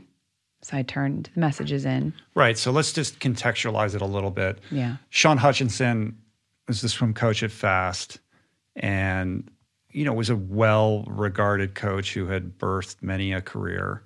Um, Bob Bowman is Michael, you know, famous for being Michael Phelps's coach. So you get these weird text messages from unknown numbers, and it turns out it's Bob and Sean, and they're off color, they're off putting, they're distasteful. We don't need to get into exactly what they said, but there's articles out there if you want to read about it. Um, it's been reported in the press. Uh, but it was highly, highly inappropriate. And um, it also was a glimpse into, you know, some things that Sean had been doing that he shouldn't have been doing with a, with with a, a friend of yours, a swimmer, mm-hmm. Ariana Kukors. Uh, that that then kind of precipitated um, after you report this uh, a whole kind of scandal with USA Swimming, not just with respect to Sean and his relation, his inappropriate relationship with with Ariana, and the kind of um, you know legal actions that took place in the wake of that, but also more broadly about how USA Swimming deals with these sorts of situations yeah. historically. Yeah. So, so you get these weird text messages, you know, in them you rep- you respond and you're like, this isn't funny, you know, yeah. blah blah blah, and you report it at the time, right? So th- yeah. is this like 2011, 2010? 2000, the beginning of 11, uh-huh. or the middle of 10. Um, and what does USA Swimming say to you? So I turned them in, and admittedly, you know, following my classic Caroline pattern, my first message to them was please just do what you need to do and leave me out of this. I don't mm-hmm. want to make anybody upset. Mm-hmm. And that was my first reaction. But and being the people pleaser that you are, I suspect it was even a struggle for you to decide to report them to begin with. Very, very difficult. Despite it being so highly inappropriate. Very difficult. Um, Aaron actually was the one that encouraged me to to do it. You know, he's a very he's an advocate for like what's right in USA Swimming, and he's he's been fantastic with that. Um, and so I said, okay, okay, look, I'll do it. I I didn't want to upset anybody, so I turned them in, and you know, I remember them asking me if I wanted to appear on a call. So I appeared on a call. Sean didn't show. Uh, Bob did show, and he was apologetic, and you know the whole thing. Um, and that was that. There was mm-hmm. never anything else done about it. And that I think Bob Bowman gets named to be an Olympic, Olympic coach, coach, the following My brother's year. Coach. Right. And so no, nothing happens to Bob Bowman at all, except no. maybe some stern words from Frank Busch, and that's kind of right. it. Yeah, that was it. And of course, I was so um, I don't know if the word traumatized is correct, but it's really the only word that comes up for me that I just was hand, like, sure, you guys do it. You know, I, I just want to stay out of it. Please just leave me out of it. I didn't feel I had a voice to even insert myself into this situation and, and share how I felt and what my thoughts were and what my feelings were. Um, and I, I since have felt more empowered um, to talk about that mm-hmm. and how mm-hmm. it's absolutely not okay and it just shouldn't happen across the board. But man, did I just not feel like I had any voice in that at all. There was no. And when you raised your voice, it didn't seem like it had any impact. I mean, Sean ended up no. paying a, a, you know a greater price for for good reason, but none right. of this was reported until 2018. So and you do was, this, and then it's all kind of dealt with behind the scenes, eight years on later. one level or another, yeah. Until 2018 when the OC register of all publications uh, you know, does this deep dive investigative journalism into this story, and this story breaks in this local paper, and then it becomes like a national story. Yeah, and that rocked me, like that rocked me because I had never, um, I ran away from it. Mm-hmm. I ran away from everything for those eight years. Every single thing that occurred in my life that was not okay from you know a coach or a relationship or you know basically those two things. Um, I ran away from it all because I didn't know how to address it. I was sheepish. I didn't. I didn't know how to even say anything. I. It wasn't a big deal to to speak up then either. People don't do that. People never really did that. Mm-hmm. You know, mm-hmm. women didn't really speak up. I mean, Aly Raisman sort of put that on the map, right? Where you're just like, this isn't okay. Like, I'm going to stand up for what's right, and and you you can't be speaking like this to young women. And I understood that I was 23, you know, and that I was a little bit older and I was retired, quote unquote. But the the idea is that these things shouldn't be happening at all because if they were thinking it then, it was being thought when I was a swimmer and being, you know, not just because it wasn't acted on then doesn't mean it's still mm-hmm. okay. Um, and so uh, nothing happened until 2018. And um, that was when they dug up all that stuff for Ariana's case and they called me and, you know, they were like, Did this happen to you? And I'm like, Yeah, of mm-hmm. course. I turned in the information. Like, what's going on? I was t- startled, totally like, What's going on? Well, this is so and so. I need to know this because you're under investigation because we found files from Sean toward you. And I was just in that moment, Rich, like my whole being shut down because my body in fight or flight was just like, yeah.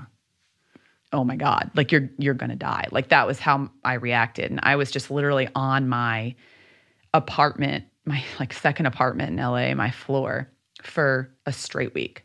I don't think i ate one meal. I was on the phone with jack every day like mm-hmm. all day. I don't think i drank any water i don't think i went out of my apartment i was ordering in anything i needed like i i didn't want to be seen it was all of a sudden like I was the bad guy. That was my view of it. Mm-hmm. Is that I was now the bad guy, and I.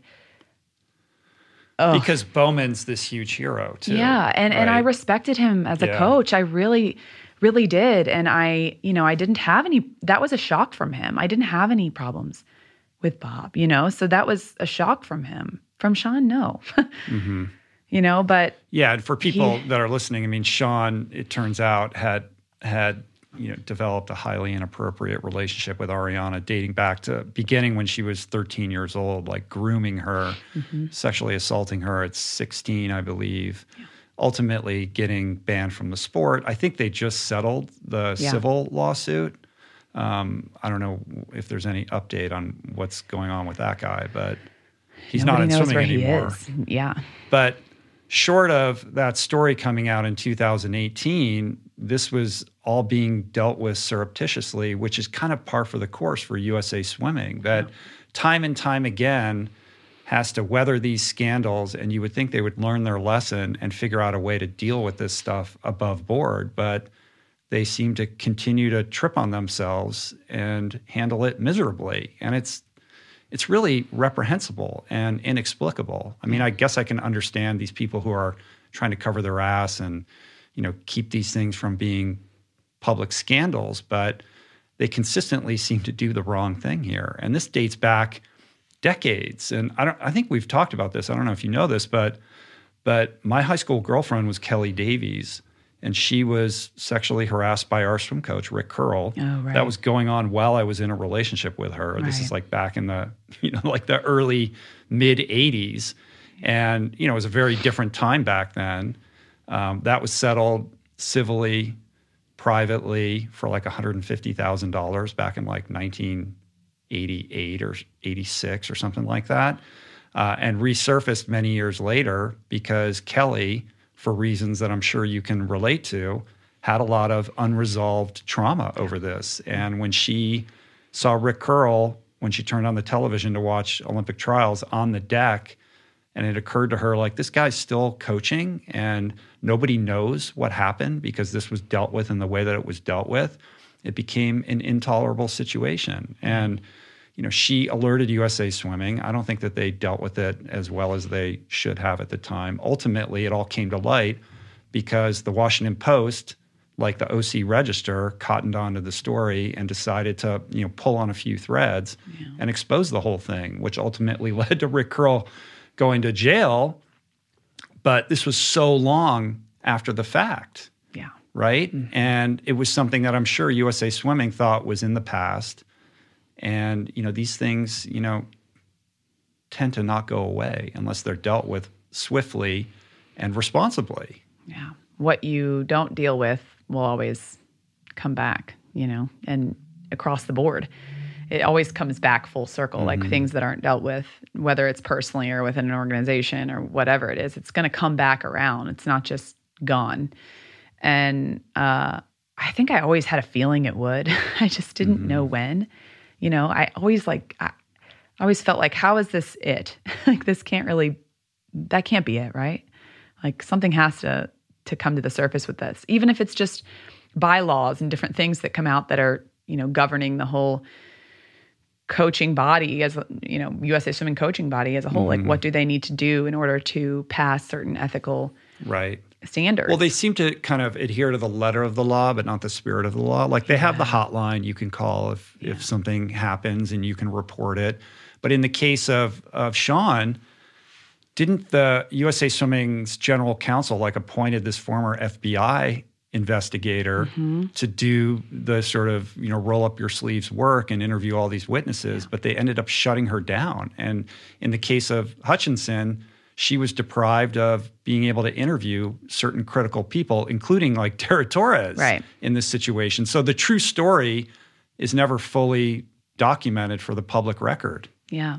And there's just, I, I, I had to commute to Long Beach multiple times to do different things with lawyers and all this. I just, just, and I felt like, how is this, uh, how's this ever going to be okay? There's so many layers to this. Like, so many people have these stories and these things about multiple people in in USA swimming and in USA gymnastics and you know in all these Right. sports and these NGBs it's like there's so much of this going on. And there's also great coaches. I mean my club coach oh my gosh just gave me utmost respect for him. But it, there's something's got to change. And it's you know as we talk about with everything it's got to kind of wipe the system clean and start over and that's the hard part is where do you even how do you even do mm-hmm. that when there's been legends floating around forever but you know back to what you were saying about people just try and cover things up i think everybody was just afraid to upset someone else who's afraid to upset someone else who's afraid to upset someone else so everything just got swept under Right. And then there's you who doesn't want to upset anybody Exactly. either. So you've suffered the trauma of having, you know, been in the middle of that experience itself. And then there's the trauma of now this is public and I'm a people pleasing person who doesn't want to rock the boat and wants to be well liked. Yeah. And now all this attention is being directed at me. Right. And you know, it's not just the text messages. It's there's other stuff that goes on that people don't know, you know, comments on pool deck and little emails here and there and that you know, it's like all different things throughout my career that I had to not only dig up and turn in, mm-hmm. but say out loud and that in itself is like a whole trauma re-experience. You know, that whole thing was just really flooded me. And this was like what, 2 years ago? Mm-hmm. 3 years ago? Two, Two. two and a half, March of gosh, it feels like so much 2018, longer I think. Yeah. Um, but the act of actually becoming aware, you know, it's kind of this interesting the awareness piece in sport is huge, right? Like you hear Gervais talk about like awareness is everything. Because I was so aware and then I pushed it down, when I became aware again and everything rose to the surface, it was like whoosh. My whole world was just like, holy crap. Right, because Like, you hadn't you hadn't done anything to heal from any of that. You've just been compartmentalizing it. compartmentalizing it, um, coping, all my coping strategies with food and with exercise. And I became so obsessed with these other things in order to feel like I could run from the things that had really hurt me, that started with this pattern way long ago. And it just carried on throughout my life. It's like not these little symptoms of things, right? It's like this underlying thing that I just couldn't speak up about or I was afraid to, you know, hurt people's feelings. So I never did any of these things. And um when all that was unpacked and, and my awareness was so high and my senses were out and I was so in tune with what was going on and holy crap, this is a big deal, Caroline. Like you've been pushing down a lot of stuff. That was like a whole tornado of mm. things in my life. It felt mm-hmm. like my whole it felt like my life was ending, to be honest. Like at that mm. time in 2018, I was like, I've been essentially abused for a really long time, and I haven't even been able to say that. And you know, I don't, and I'm not trying to laugh at that, but I'm just, um, of course, I'm not. But I get so shy saying that because I, I'm very sheepish at the fact that I didn't see that Yeah. that I didn't, I wasn't aware of how not okay that was. I thought it was normal to be given comments on pool deck by a coach. I thought it was normal to be sent secret emails. I thought it was normal to have text message. You know, I thought that stuff was normal. It means they liked me.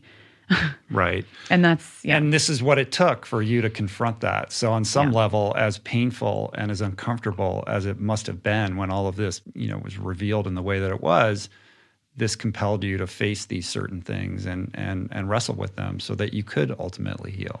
yeah. Something had to crack.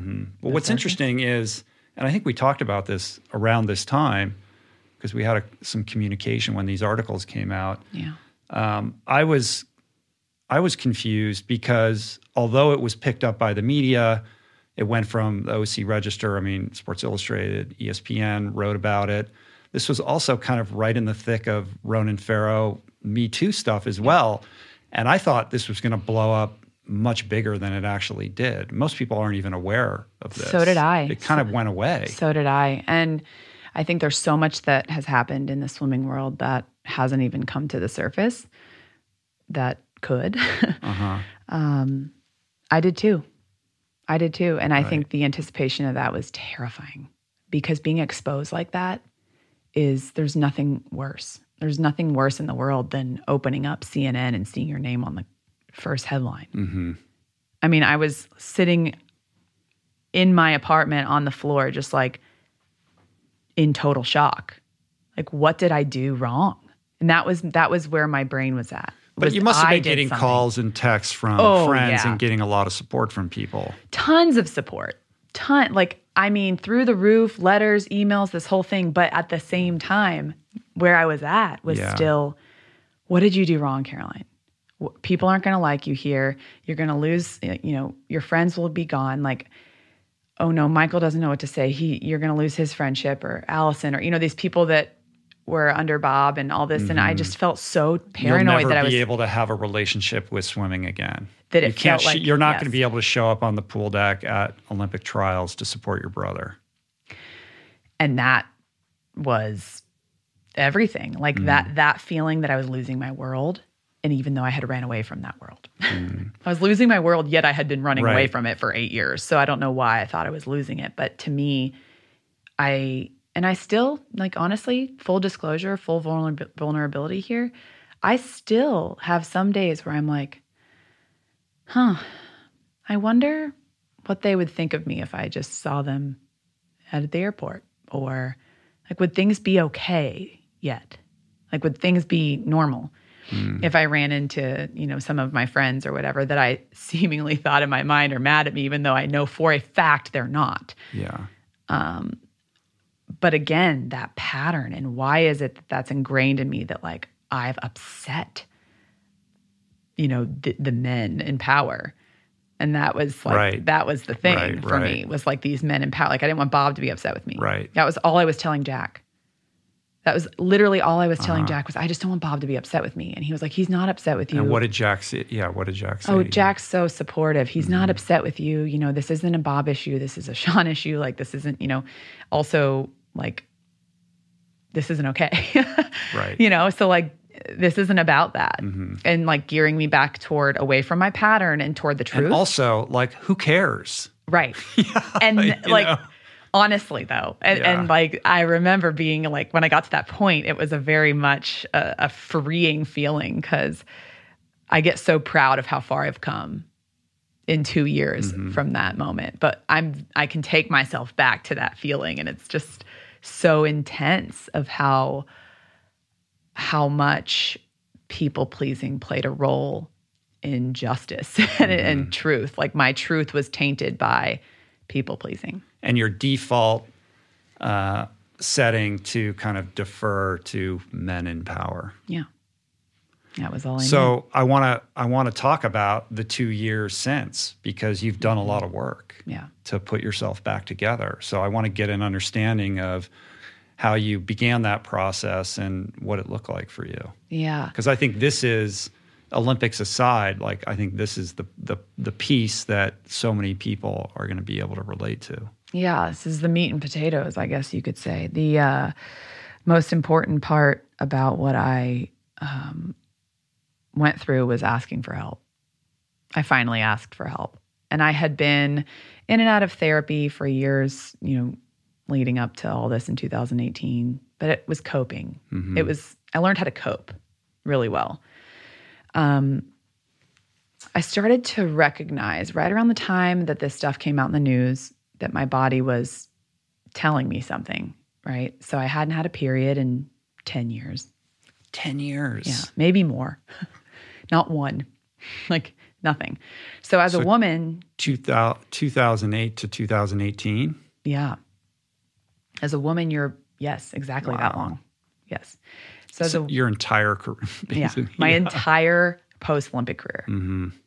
And I, I had like very irregular hormones throughout my career as well, like very sporadic. But the feeling as a woman of no, nothing vibrating through your body, like no uh, hormones, and you're you're just flat. I was in complete dorsal state for this entire time. Nothing. I couldn't cry. I could, you know, I couldn't cry at all. I was like barely emotional unless it was something gigantic. But you know, something would happen, I wouldn't cry. I was just flat. I was I was kind of like dead in a way inside.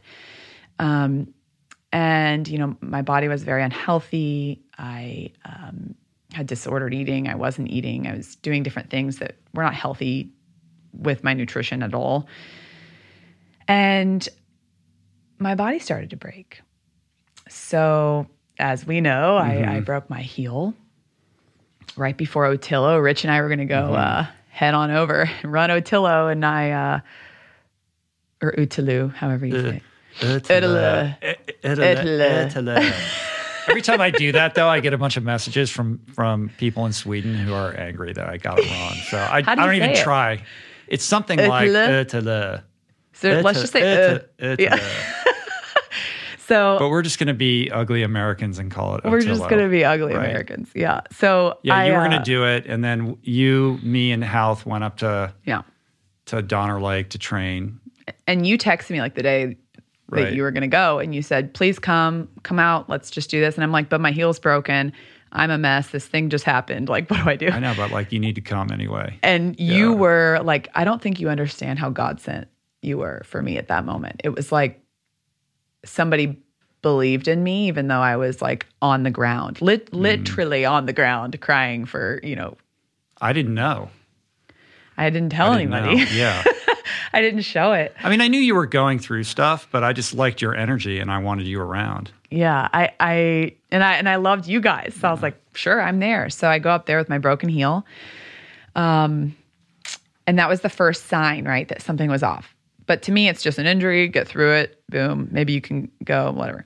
So we ended up going to that race. I didn't do it. Hillary ends up being pregnant, so it was all a wash Uh-huh, anyway. right. So it was perfect. Right. She was relieved when I told her. She was like, "Wait, I'm pregnant." I was like, "Okay, great." So we are on the same page here.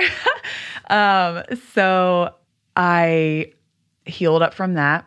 The moment I healed up from that, I got septic knee in my right knee from the ocean, getting in after it rained. Mm-hmm. Was in the hospital for three, four days. You know, the whole thing went into my body. Your It body was, just saying, "Fuck you." it was pissed. You need to stop. P- yes, like you've been running. Why are you still running? like let's Mm-hmm. you know let's do something. So Like I'm throwing all this stuff at you emotionally, but you're still operating as if everything's normal. So I'm gonna I need to literally cut you off at the knees in order for you to pay attention. and did literally that. Yeah. And then the moment I get back from my my knee, I get I broke my heel again. And at that point, I was like, "Holy shit! I think I get this." And it was this light bulb that went off that was like, "Okay, remember your career, Caroline, when you finally realized the mind body connection and you realized that you couldn't train that way mm-hmm. if you needed to be, Yeah. you know, here, and so you pivoted and you did this. That's what's happening. Your body is overtrained and telling you something, you know, simplest terms at that point. So what's going on? Let's heal it. So the second heal comes around. Dr. Batten, who's down the street here, he's amazing. He's our Olympic ortho. He works for the Dodgers. He looked at me and he was like, You need to stop right now. 14 weeks on crutches. And I was like, No, I thought my life was over. So 14 weeks or whatever, the second time. And I finally healed. I got my periods back. Um, I had started acupuncture and I started somatic experiencing therapy all during this time. So it was What is whole, that? Tell me what that is. so it focuses on the nervous system. So the basically it's not talk therapy. So it's not just cognitive behavioral therapy. It does like uh, rapid eye movement work, kind of takes you back into experiences of your life, and you kind of heal them through going back into them and, and working through them. It's nasty at first. It's nasty, but you work, you do the nervous system, like it's through your nervous system. Yeah, so yeah. breathing and meditation work, but you're working with somebody this whole time. So it's not just talking and then leaving, you know, which works, but you know, I think that's fantastic for whoever's choosing to do that. But for me personally, as a feeler, you know, as I've explained here, it's like I feel my body feels its way through performance. It feels its way through everything I've done. It's shown me first before my head has. And so it changed my life because I was able to repair the trauma that was going on in my system. I mean, it, took a year for me to get to a point where I wasn't having nightmares and flashbacks in the middle of the night. It was brutal. like, um, but so during that time, I started all of that. So it was like the con- in conjunction with healing myself, you know, on crutches. I was able to sit still and work on what I needed to work on internally. And it was so it was so eye-opening to me to realize that I was finally in alignment with what I do best and that's working through my feeling and through my nervous system instead of just trying to solve it all here and think about it Right. and intellectualize it. You got to put pictures of bananas in your locker. Yes, Right? You need to exactly. get back to that. I need to get back to that. That's like what works for you. That is what works. And I had been going against what worked for me for so long, trying to intellectualize change and create all these thought processes that, like, you know, I'd listen to all these things and read all these books and whatever and try and do everything that I was told. And nothing was working for me because I wasn't getting to know myself and what worked for mm-hmm. me. I wasn't diving into me. I can read all the books I want. I can do all the things I need to do. But if I'm not choosing my body and my system, I'm not actually healing. And this topic I'm so passionate about. But um, so then there's a caveat here. So then I, I get I get a concussion. so I'm giving blood. I leave the facility.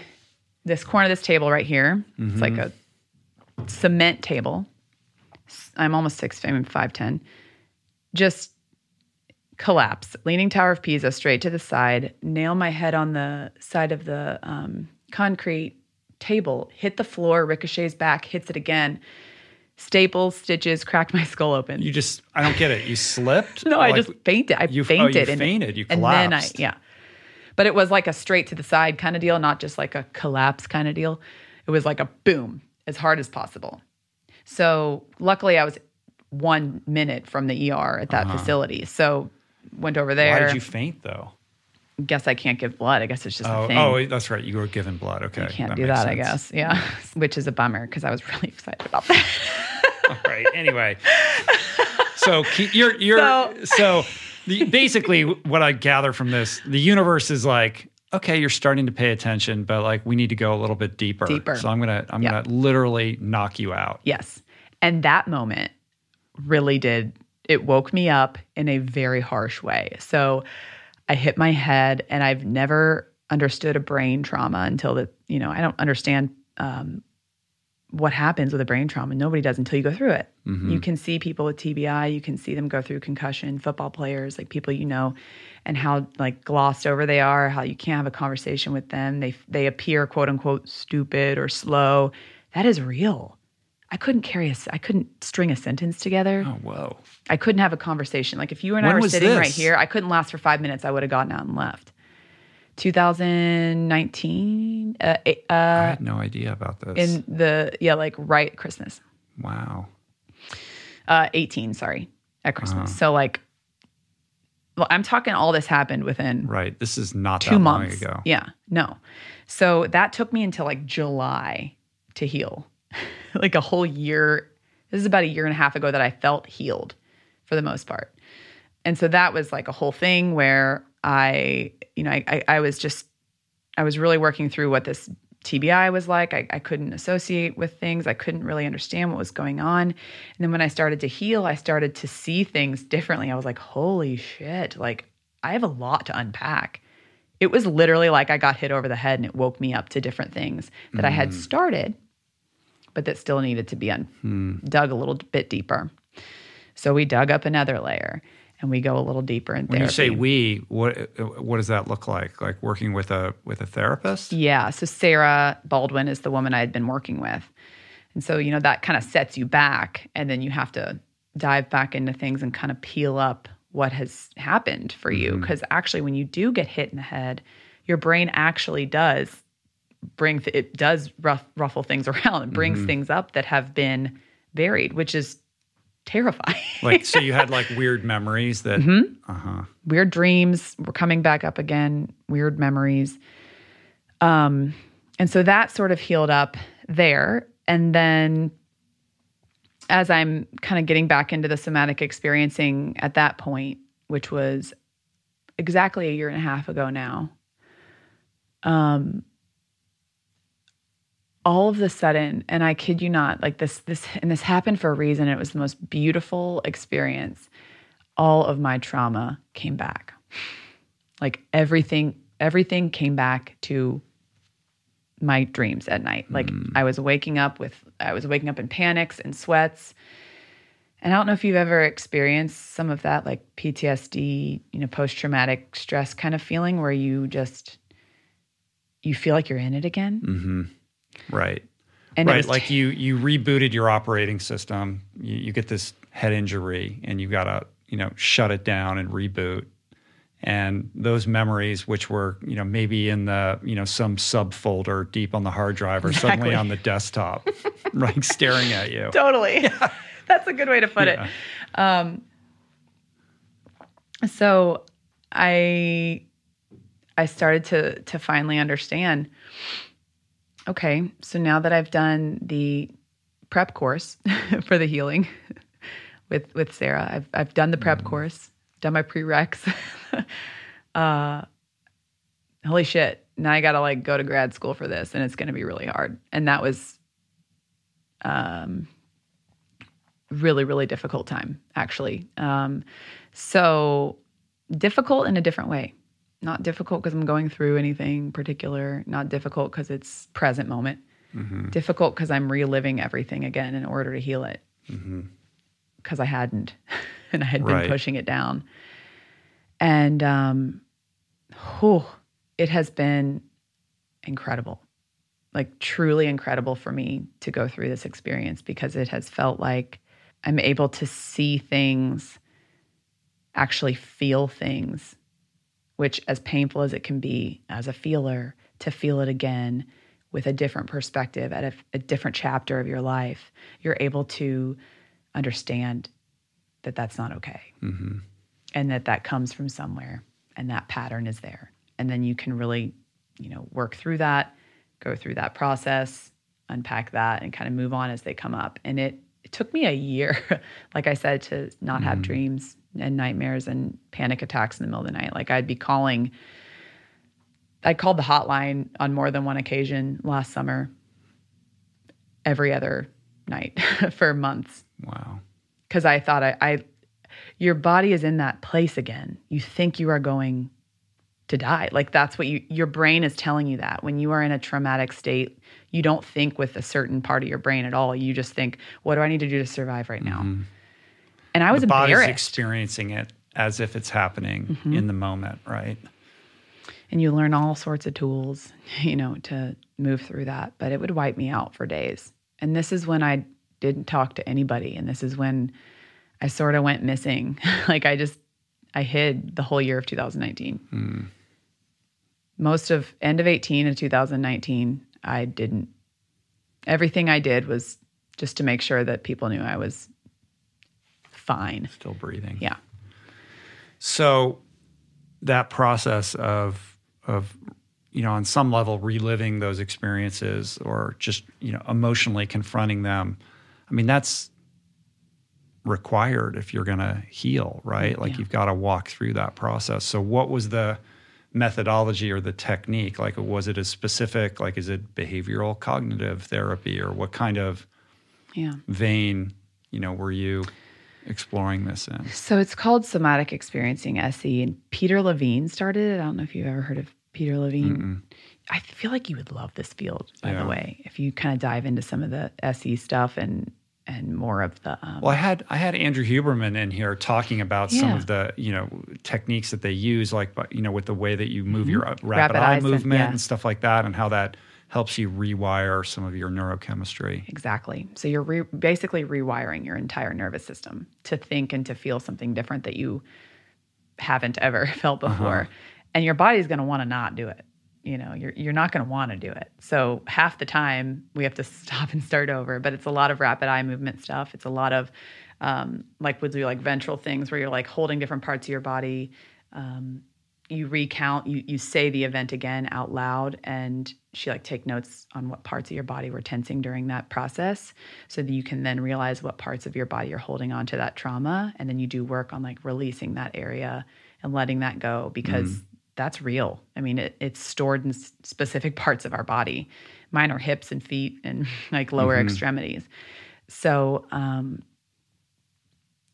so so that's a big part of it. Also, just essentially, um, like I did a lot of uh, like actual active work. So when I would go in with Sarah, I would stand on the opposite side of the room. She would stand on the opposite side of the room. I would walk a little bit closer, and she would do certain things to like come toward me or, or act a certain way. And whatever happened, I would have to stop and explain what that what showed up for me in that moment or like what happened. Oh whoa! And it's, I mean, there's days when I would just be like, like just sobbing my eyes out. But like the whole point of this is to let your system get rid of it so that you can then create space for it to rewire. So you have to start by like sweeping, like getting rid of mm-hmm. it, bringing it up, letting it out, and then rewiring it. And so mm-hmm. now I'm like, I see her like once a month. It's, mm-hmm. you know, so we've really weaned down, but, you know, Well, at, at- rewiring at, that At your peak, how often were you having these sessions? three days a week. Oh really?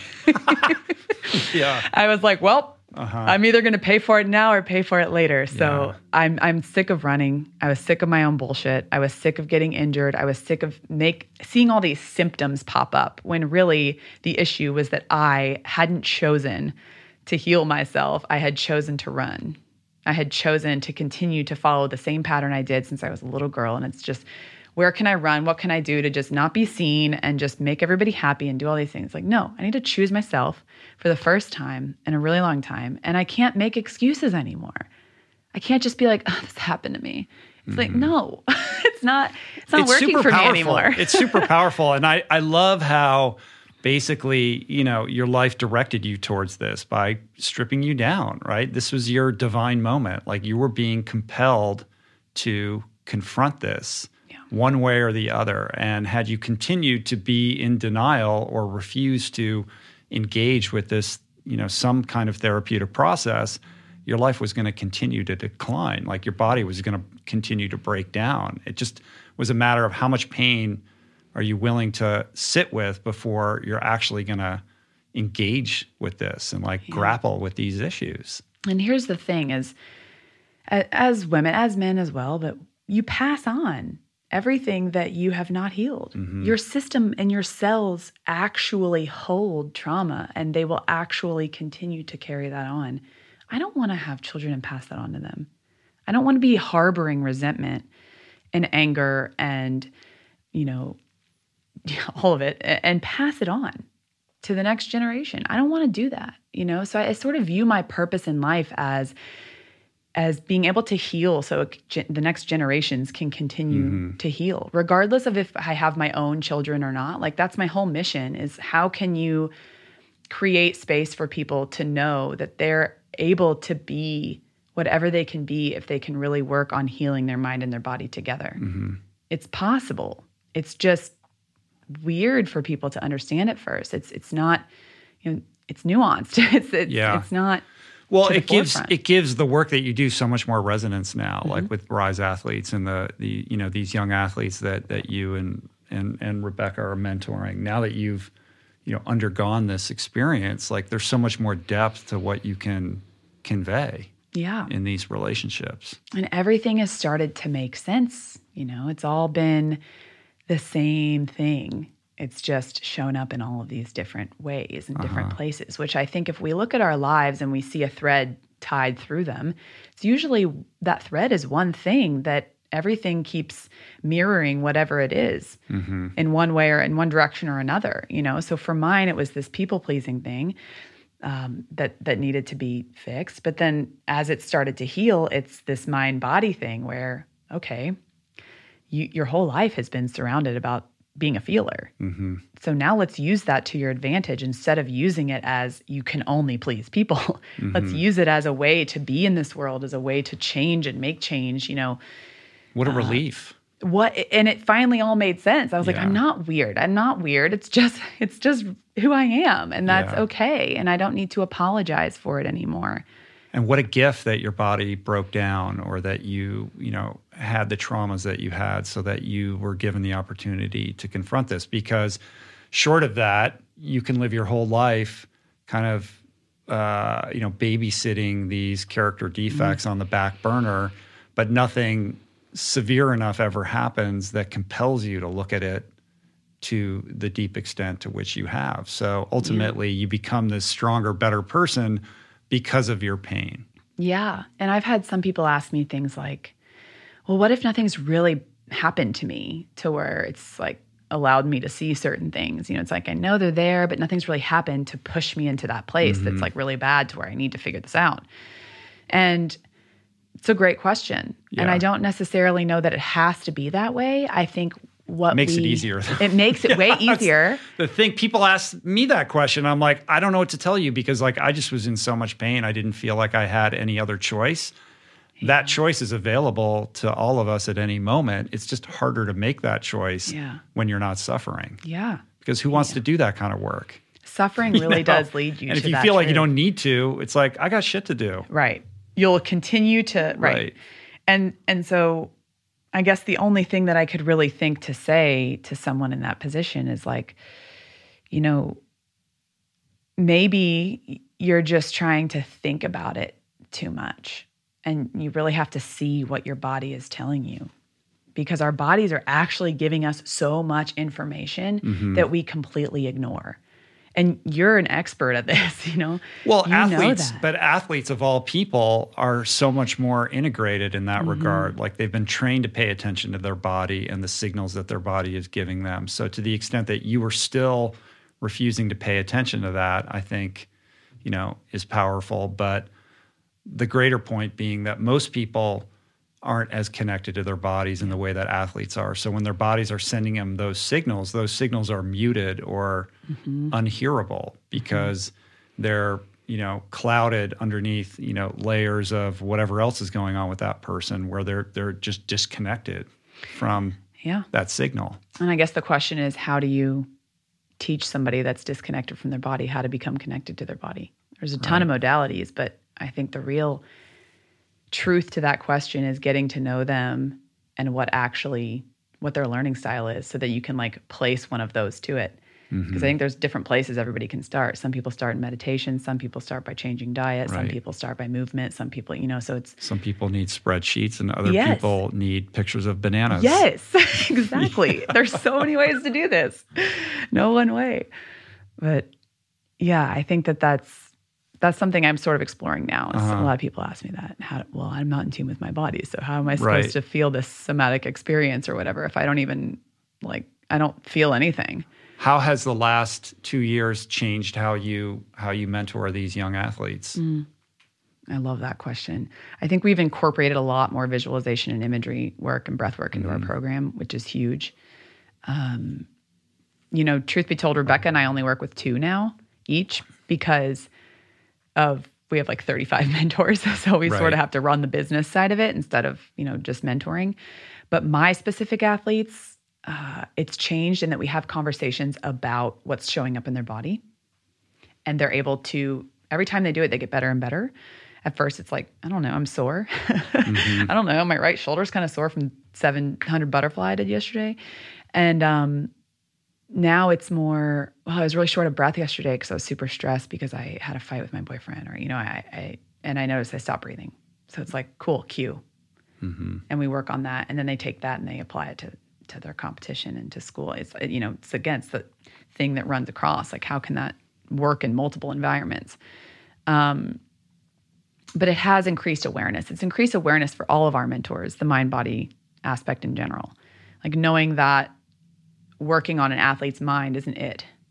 You have to really work on what they feel in their body, what's showing up, and mm. how to mm. speak to their body in a way that they can not only become more aware of it, and know what it needs, but in a way that they can create worth through their actual being so that it is aligned with their mind and that they find that happening together and, and things start to click. It's like, oh, I feel less tense or I felt really relaxed going into that race. What did that feel like? Oh, my shoulders were down and I felt like I could breathe and mm. yeah, I felt you know, so they're they're recognizing what's happening in their system. Mm-hmm. Which if we're going to change generations in sport, you can't just tell them to think about things. Mm-hmm you know mm-hmm. i mean right. sure you can but in my personal opinion and experience i've never seen an athlete even if they love spreadsheets and love splits and times like my brother not be able to tune into their body yeah in a time when they need to and understand what's going on what it's telling them what yeah. information that's giving them and to be able to do that under pressure or in a high stress environment yeah. where you know your thinking brain isn't going to cut it yeah you have to, yeah, because your body's going to tell you first what's going on always. And that's the crazy thing is if we listen close enough and if we put in the reps, everything is reps. Reps, reps, reps. Like you just got to keep putting in the reps before you realize it. But if you listen close enough, you're like, oh, I'm super jittery, like before this race, or I, I um, my stomach hurts, my, you know, rib hurts, uh, you know, all these things that will give mm-hmm. you information well, why do those things hurt? Mm-hmm. What are you mm-hmm. holding on to? You know, a lot of swimmers' stomachs hurt. A lot of mm-hmm. performers always claim, you know, they'll throw up before races, their stomach hurt. You know, those things are telling you something. It's information. Right. It's not bad. It's yeah. just information. It's you know? it's difficult to figure out what's meaningful out of that too, because as you know, you're used to beating your body up for so long during training and then you go into this taper phase right and then you're just hyper aware of every little niggle in your body yes. and you're like there's something wrong because yeah. you know i i my toe hurts or something and it's you know and you got to just be like no you're just nervous right? Yes. there's nothing wrong with you. You're just hyper aware you're being hyper vigilant because you've put so much time into preparing for this very specific moment and everything in your in your world in your experience is super heightened. So true because the amount of times i was told don't pay attention to how you feel or don't worry about it if you hurt or you know mm-hmm. don't think about it. Don't think about how you feel and it, I, it's so foreign to me i was like what do you mean that's all i do is i feel i don't understand right. like how am i yeah. not supposed to think about how i feel uh, but I, I you, you nailed it with that. Is it you become so hyper aware that how can you reframe whatever it is that you're feeling in your system as an okay thing, as something that's just giving you information, accepting it, the practice of acceptance. If you're at a race or whatever and mm-hmm. your right knee hurts, but you're behind the blocks, well, not a lot you can do now. So reps of doing that in practice, reps of doing that with, you know, a sports psych consultant, reps of doing that with your coach. Like, what is it that that means? How can I reframe whatever it is in that moment through injury or through pain that I can then use toward whatever I need to get done Right. and then address it after if it's something serious, you know, when it comes to like injury and whatnot. But um, yeah, that whole field of injury psychology is really cool. You should pick Gervais' brain on that sometime. Yeah, I've never I've never spoken about that specifically with him. It's a whole deal. It's Yeah. for sure. It's really interesting. Like when I was in grad school, you guys hang psych, out? Do you hang out? We used to work out together, and then Yeah. he started a different gym routine. Oh, he did? He came to my gym. Oh, he did? yeah, we were buddies. I see him, you know, at Source Cafe every now and He's then, the and we hang out. Yeah, you guys are like neighbors down there. Yeah, he's great. I love Gervais. He's we've always just sort had like a great rapport. And, Uh huh. Um, but yeah, that field is really Right. cool. Well, I want to talk about your relationship to sport now because, you know, look, if you scroll through your Instagram, like you're, you know, you're getting after it, whether it's CrossFit or like swimming in the ocean, like you still you still have this profound love for for movement and fitness. But what's interesting is that it's completely outside of any competitive context, right? Like I almost feel like it was a blessing that you didn't go and do Otillo because you're not supposed to be your relationship to sport isn't supposed to be about competition. Even if you could have Yeah. done that from a healthy perspective of not really caring, like, you know, about how well you did and just enjoying the experience, I think there's something beautiful um, and instructive about how you've completely reframed your relationship to sports so that it has nothing to do with any metric other than like joy. Exactly. Uh, so it's interesting. I started to want to be a student of different things. I am very curious. Uh, I wanted to try different things because after I broke my heels, I couldn't really do endurance things like run and whatnot like I used to. To me, that was what I needed to get done right when I retired, right? Run, run, run, run, run, keep running. And I love running. But I was like, you know, let's see what's possible. Let's see what's possible with your body. And Running's great as long as you're running towards something and not away. away. Yes. I'm just, yes, I'm so obsessed with that Running's line. awesome for running away from stuff. Yeah, running's great. Once you're running away, oh yeah, you're just fast as hell. Yeah. um, so I started getting curious and I started thinking, okay, Caroline, you did the same thing forever. Let's see what's possible. And let's test the the boundaries a little bit and see what your body can handle, what it can't. Learn a little bit more about what your adrenals and kidneys can handle, learn a bit about what they can't. So I started taking courses at the gym. I took a Strength 101 course. I took a Strongman course. I took um, a weightlifting course. I started swimming in the ocean. Um, what else have I done? I think that's pretty much it. Mainly just strength and conditioning. But those three courses were like eight to 10 weeks long each. Uh-huh. So over a span of two years, I took these courses. Was one of those, what's that CrossFit gym in Venice? Deuce, that's Du- where I belong. Deuce, yeah. Right. Yeah, yeah, yeah. So they actually have a two, three gyms, one Mm. in Venice, one in Hermosa, and one in Hollywood. And so I was I'm at the Hermosa one, Mm-hmm. and um, I loved it because all of a sudden I entered back into like eight year old Caroline, and it was like everything's new. I can do whatever. I can learn things. I don't have to be um, like a veteran at this and like you know I can just start over again with everything and feel new and learn. And I became so obsessed with learning. I loved it so much that I felt like a little kid again, a student. And throughout, I remember just being so sad week eight, graduation day of these courses, because I was just just now getting started. Of I get this. This is a new skill, and I love learning new skills, and I love being able to see what my body can handle. And so throughout this process, I have quickly learned that strength, strict strength, is not my jam. uh, my body is not built to just Uh-huh. like back power squat. lift. Yeah. like tr- very traditional weightlifting, you mean? Yeah. Yeah. I love it. It makes I need it, but it's not like what I'm very good at. Loved learning it though. Could really pick imbalances out. Um, but I took a strongman course, which I loved. Uh-huh. And it's exactly like swimming movements. So it's like full body, like stones and Mm-hmm. Like throwing logs around and stuff. Yes, like Yeah. you're doing like caveman stuff. and I was just in love, like flipping Uh-huh. tires. And I was just, in love with it. I felt like very prime. It was a very primal feeling kind of thing, and everything is like a short circuit. And you really only train it twice a week. It's all you need. Mm-hmm. Uh, I love that. That was my favorite, and I could do that that's every a little day. different from four workouts a day. Yes, yes. And so, um, about around that time, this was the second course I took. Around that time, I started to realize, okay, Caroline, remember when you couldn't train, you know, more than four times a week at Florida once you got down to the wire and understood what you needed. Same thing with this. Don't overthink the fact that you only need to train two times a week here.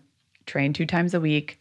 Do the other days just a longer walk, something smooth, some yoga, you know. And I was in the best shape of my life. Hmm. My body loved it. Yeah. I and all of a sudden it was like less is more. Feel yourself into this.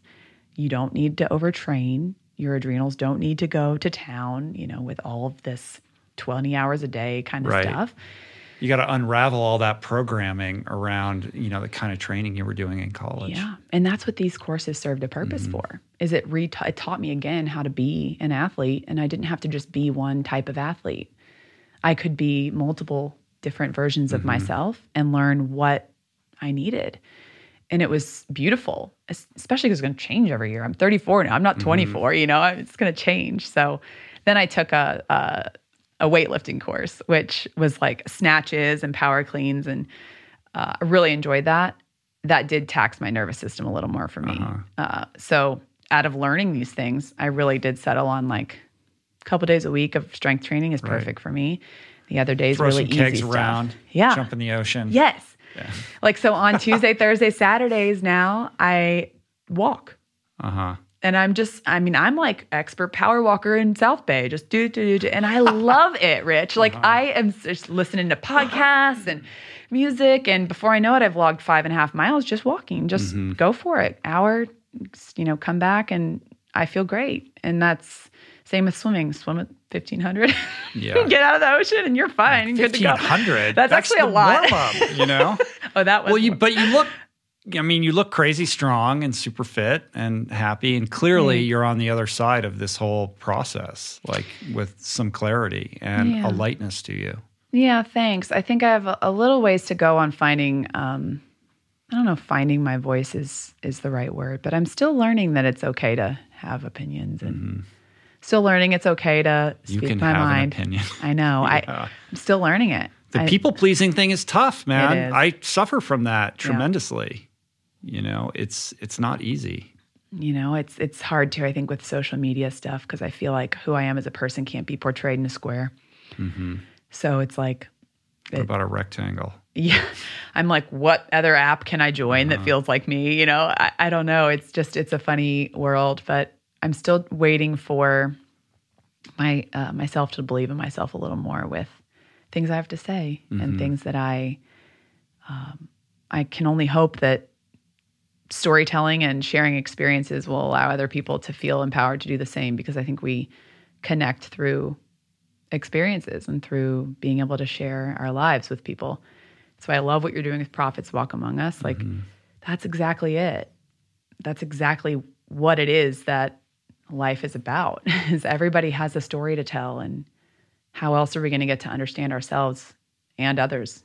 It's the only way forward, you know. And I think that's why I'm such a strong believer in conversations like this because to the extent that your life experience is is vastly different from somebody who's listening, there is a shared humanity. And my hope and my belief is that you know the the person who needs to connect with what you have to say is going to connect with it. You know, and it's only by giving a person like yourself enough bandwidth to share themselves openly over time that you allow that process to occur. Yeah.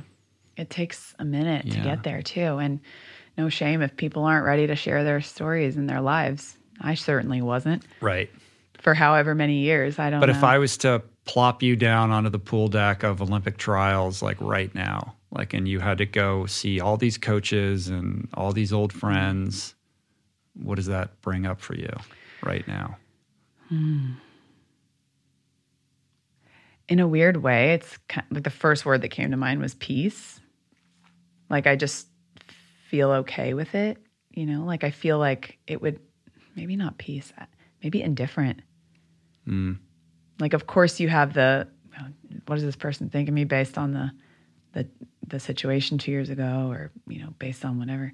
What is this? But at the same time, kind of like that's their business, not mine. It's I'm just sort of indifferent. I think I I, I see myself as um, a human more than a swimmer now than than I used to. I used to only be able to identify with my worth in life mm-hmm. with that, and that's why it was so confusing mm-hmm. because my worth was identified as something that I was proud of, but that I was also like, mm-hmm. that's that's it. That's not me. I don't want to be associated with that all the time. Like they're, you know, so yeah. And I think the the yeah. the confusing and and somewhat pernicious aspect of that is that it's not like your parents or the coaches or anybody is saying you're only valuable to me to the extent that you perform. It's not like that. Totally. It's yeah. it's a more ephemeral systemic thing where you know maybe it's not even an expectation, but it's just an environment in which you're reared to believe that you're more valuable if you perform at a higher level. Absolutely. And you you start to intuit that and you imbue that and mm-hmm. then that becomes like this, you know, seed of of destruction later. Yes. And just on that note, I always I always want to say that you can have your feelings about sport and your experiences and also be so passionate about what you're doing to create change and to create something better for the world you know i it's like anybody that goes through something and then they become an activist in that thing so that they can create change mm-hmm. but it doesn't mean that they're um, still angry at that and i think i'm to the point now where i'm not angry at it anymore mm-hmm. it's like i'm just in a space of like okay. mm-hmm. You know, the anger has mm-hmm. subsided. Like that was strong, but now it's just like, okay, like let's do something about this. like, right. I mean, that feels honest change. to me. That feels honest to me. You know, and I think ultimately with your continued, you know, uh, commitment to growth, that ultimately you could land on that pool deck and just be excited and, yeah. and, and, joyful and looking forward to seeing these people as yeah. opposed to indifferent. Yeah. And I, yeah, I definitely want to get to the point where it's like, hell yeah. yeah. Uh, and I would imagine, you know, evolution is not, it, you know, it's not linear. It's also not instant. Mm-hmm. I think a lot of people go through, you know, that path of of well, um, you know, is this happening now or never, or do I give up or do I keep going? And the answer is keep going. Yeah. you just keep and going. You, you can't gauge the process when you're in it anyway. One hundred percent not. You can't really even see it. You know, and I I don't think that any human that sits in this chair that talks to you has anything figured out. Nobody has anything figured out. We're all still learning, you know, and and I say that with utmost love for everybody. I learn so much from people that, you know, speak on your podcast, that speak on multiple and I'm sitting here thinking how vulnerable it is to hear from people that are still growing. How cool mm-hmm. is it that we can learn from people that are still growing and still learning and still sharing and in 5 years they're going to have something totally different to say. I think it's more powerful that way. Yeah. When somebody you know is delivering some message from the perspective of I've I, I have it all figured out yeah. and let me tell you here's how you do it I immediately tune out yeah I want to hear you know the honest vulnerable truth of somebody who's made progress but is struggling and is sharing their experience from the heart like that's what I'm able to connect with yeah we're we're all sharing what we're still processing it's just a matter of if we're aware mm-hmm. of it or not you know, like we're all sharing things yeah. we're still working through. So maybe a good way to end it is to um, share a little bit or impart a little bit of wisdom or experience to the younger athlete who's tuning in, who perhaps is feeling like their worth is being measured by the extent to which they're able to perform, or who feels like they're not able to be themselves completely in whatever lane they've chosen right now and is trying to figure out how to have a healthier relationship to you know maybe it's sport but mm-hmm. maybe it's some other thing that they're involved in Well, there's two things. One is that you can be feeling it's okay to feel that way. Your feelings are valid. I think that is very important for a young athlete to feel. Your feelings are valid. They're not right or wrong. There's they're not measured. But learning how to use them constructively, whether it's through sharing or understanding it, communicating, and being able to use those and move forward with whatever that is, is the key. Mm-hmm. So I think we we get wrapped up in not saying anything because we're afraid to upset somebody. But if there's somebody that you can share how you feel with, and that feels like a safe space for you, feels safe to validate your feelings, say it's okay you feel that way. Let's get a little more information about that. What is it that's really showing up there and really understanding the the human's heart first, they're going to be able to perform better. They're going to be mm-hmm. able to mm-hmm. take that and use whatever that is and turn it into something constructive. Because I think we we get stuck in our feelings and we get stuck just thinking they don't matter, brushing them away, pushing them away. Really, mm-hmm. there's so much power in that. There's so much information to be had in that that's beautiful, regardless of if they're positive or negative. You can take that, remold it, and turn it into an amazing performance, uh, grade on a test, relationship with somebody, with your family members, um, extracurricular, whatever it is that that person's wanting to do. So that's something I, I like to say because I think we're shameful of our feelings. We're shameful of what that means. There's nothing wrong with that. It's just mm-hmm. information. And I wish I would have known that.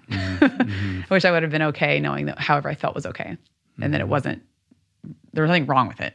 It was yeah. just information. Yeah, that's beautiful. I think it's super important. I feel like, at least in the context of sport, there has been a lot of progress and movement in the right direction mm-hmm. in terms of better understanding that aspect of it.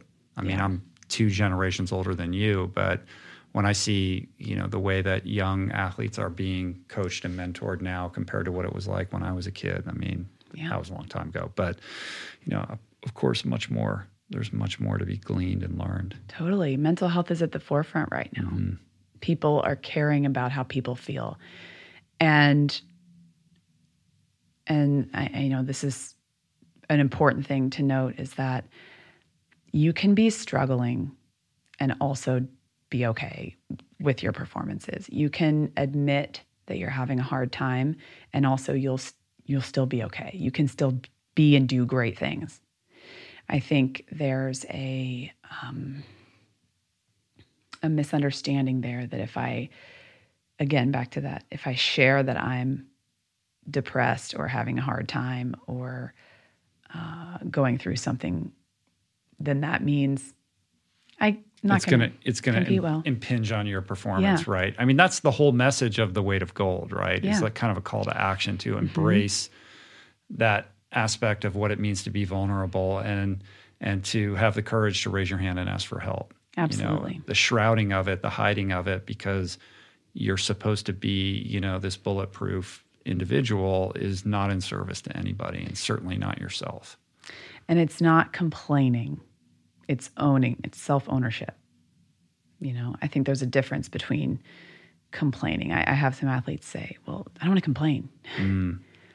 It's if we can shift it to its self ownership, then we can take that and use it. Mm-hmm. Just because you're having a hard time, have asked for help, et cetera, doesn't mean you're all of a sudden going to perform poorly. Right. It doesn't mean that you're not focusing on your swimming or your baseball or whatever. It means that you're doing something for your mental health, which mm-hmm. will then help that. Mm-hmm. So it's it's a perspective shift. Right. It does require some level of of mind body integration though, because mm-hmm. you have to know when you are copping out. Like, am I just am I just wimping out here, or am I really um, in jeopardy where I need mm-hmm. some outside help? Like, yeah. there is a difference, and if you don't have that kind of intuition, then you know you might be just you know indulging in your laziness, yeah. you know, instead of really being in peril.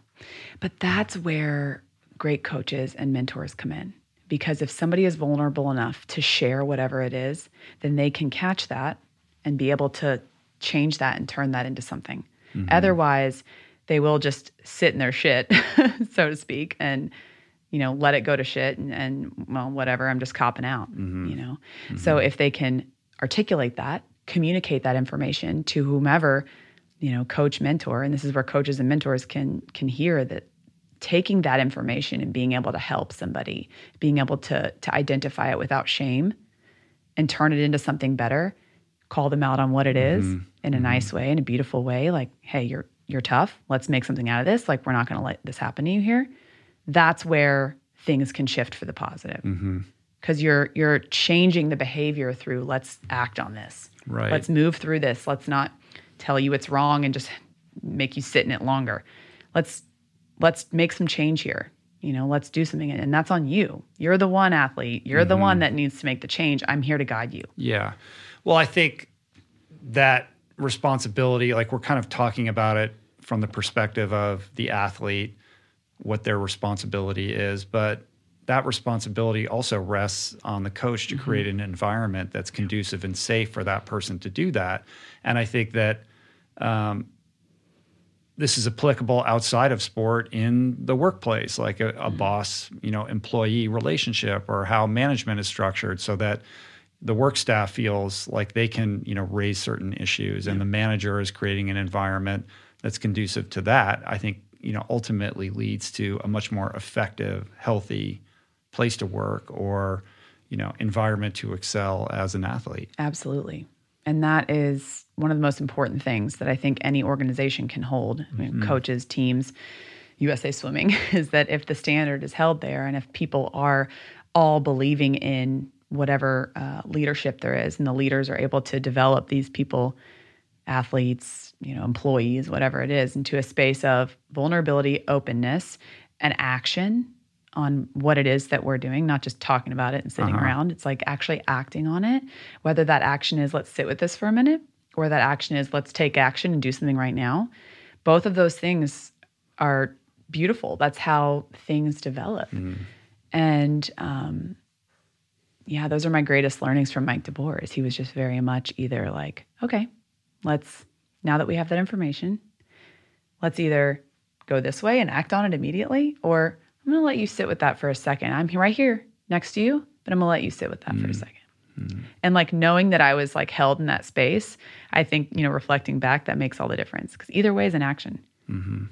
You're giving, you're mm. empowering them either way. Right. They got to figure it out on their own either way, but it's the person that's going to hold steady and sturdy there that's holding the leadership standard Yeah.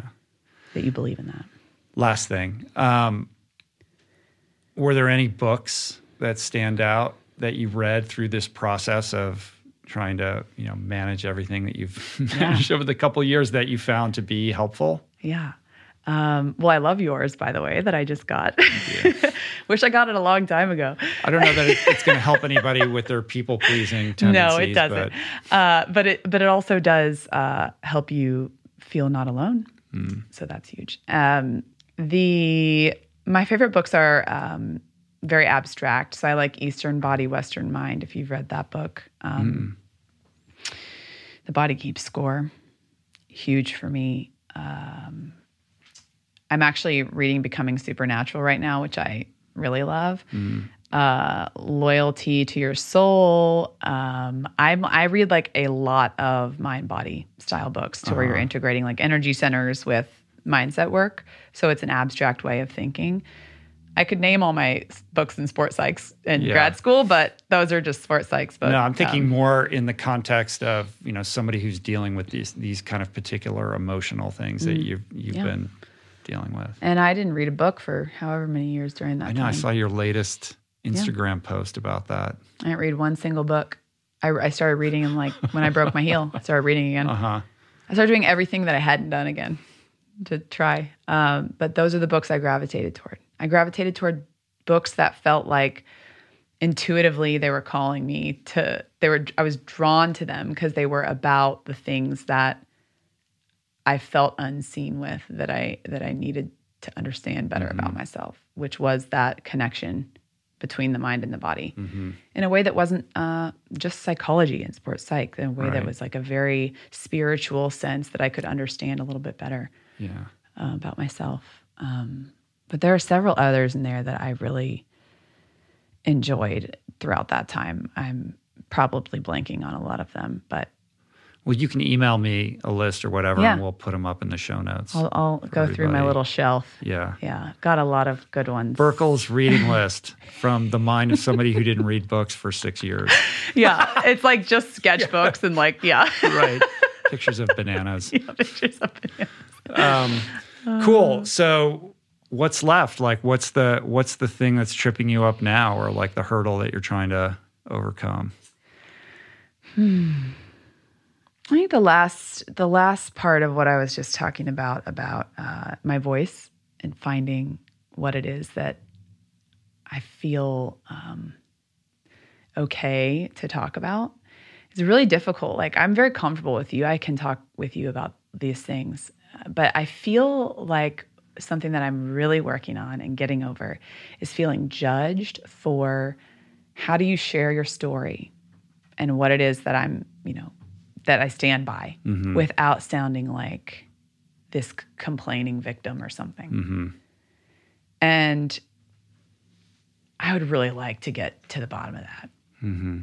Because it feels like I get stuck in that space of um, so much to say. And I have so much I believe in, but I articulating it still, I don't I don't know. I, I wanna I wanna feel confident in that that it's just sharing and not making anybody feel sorry for me or anything, Right. you know? I mean, I think it's about intention. Yeah. You know, what is your intention? What's your motivation? What's Yeah. behind the desire to write whatever it is you you're going to write or say whatever it is you're going to say? Yeah.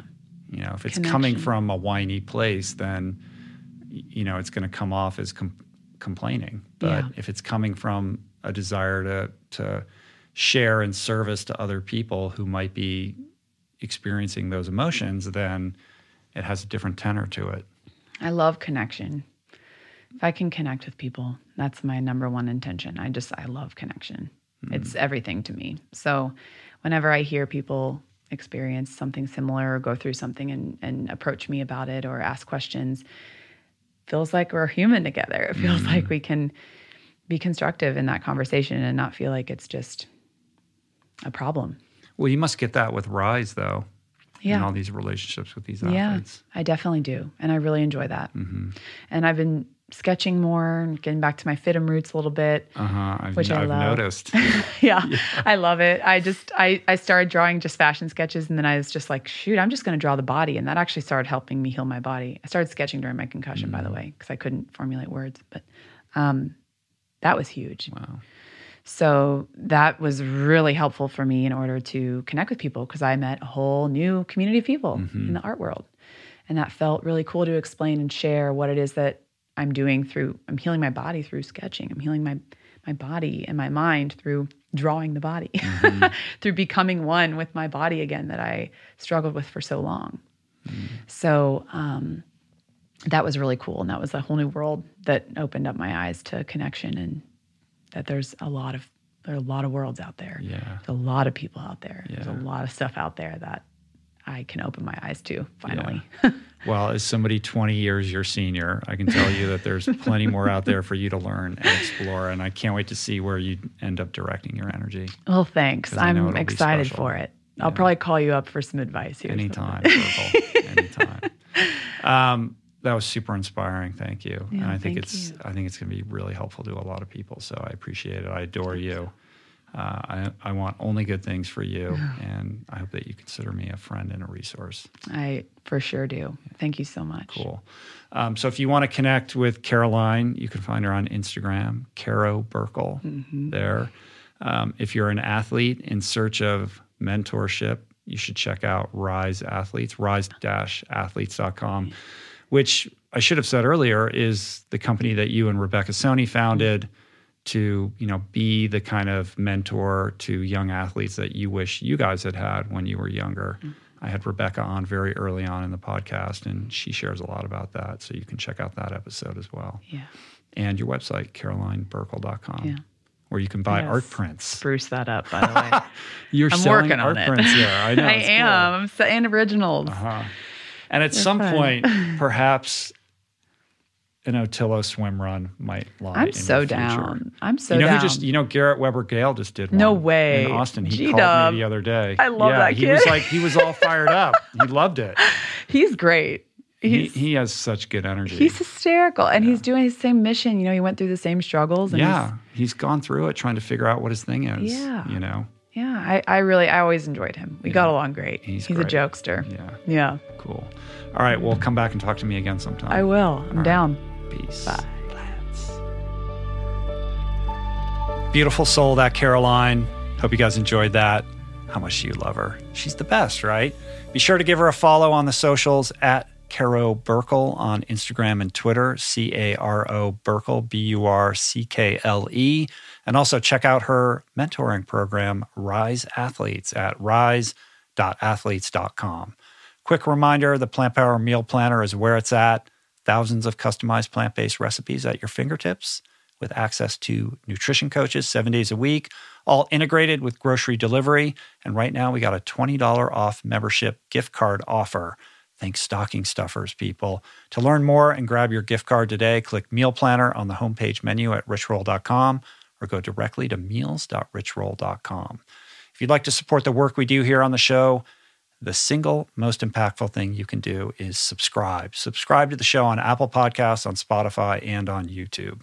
I love it when you share the show or your favorite episodes with friends or on social media, and you can support us on Patreon at richroll.com slash donate. Today's show was produced and engineered by Jason Camiolo. The video edition was created by Blake Curtis. Graphics by Jessica Miranda. Portraits by Ali Rogers. Sponsor relationships are managed by DK David Kahn. And theme music, as always, by Tyler Trapper and Harry. Appreciate the love, you guys. We skipped a week of roll on due to a scheduling thing with Adam, but we'll be back answering your questions and talking shop on Thursday.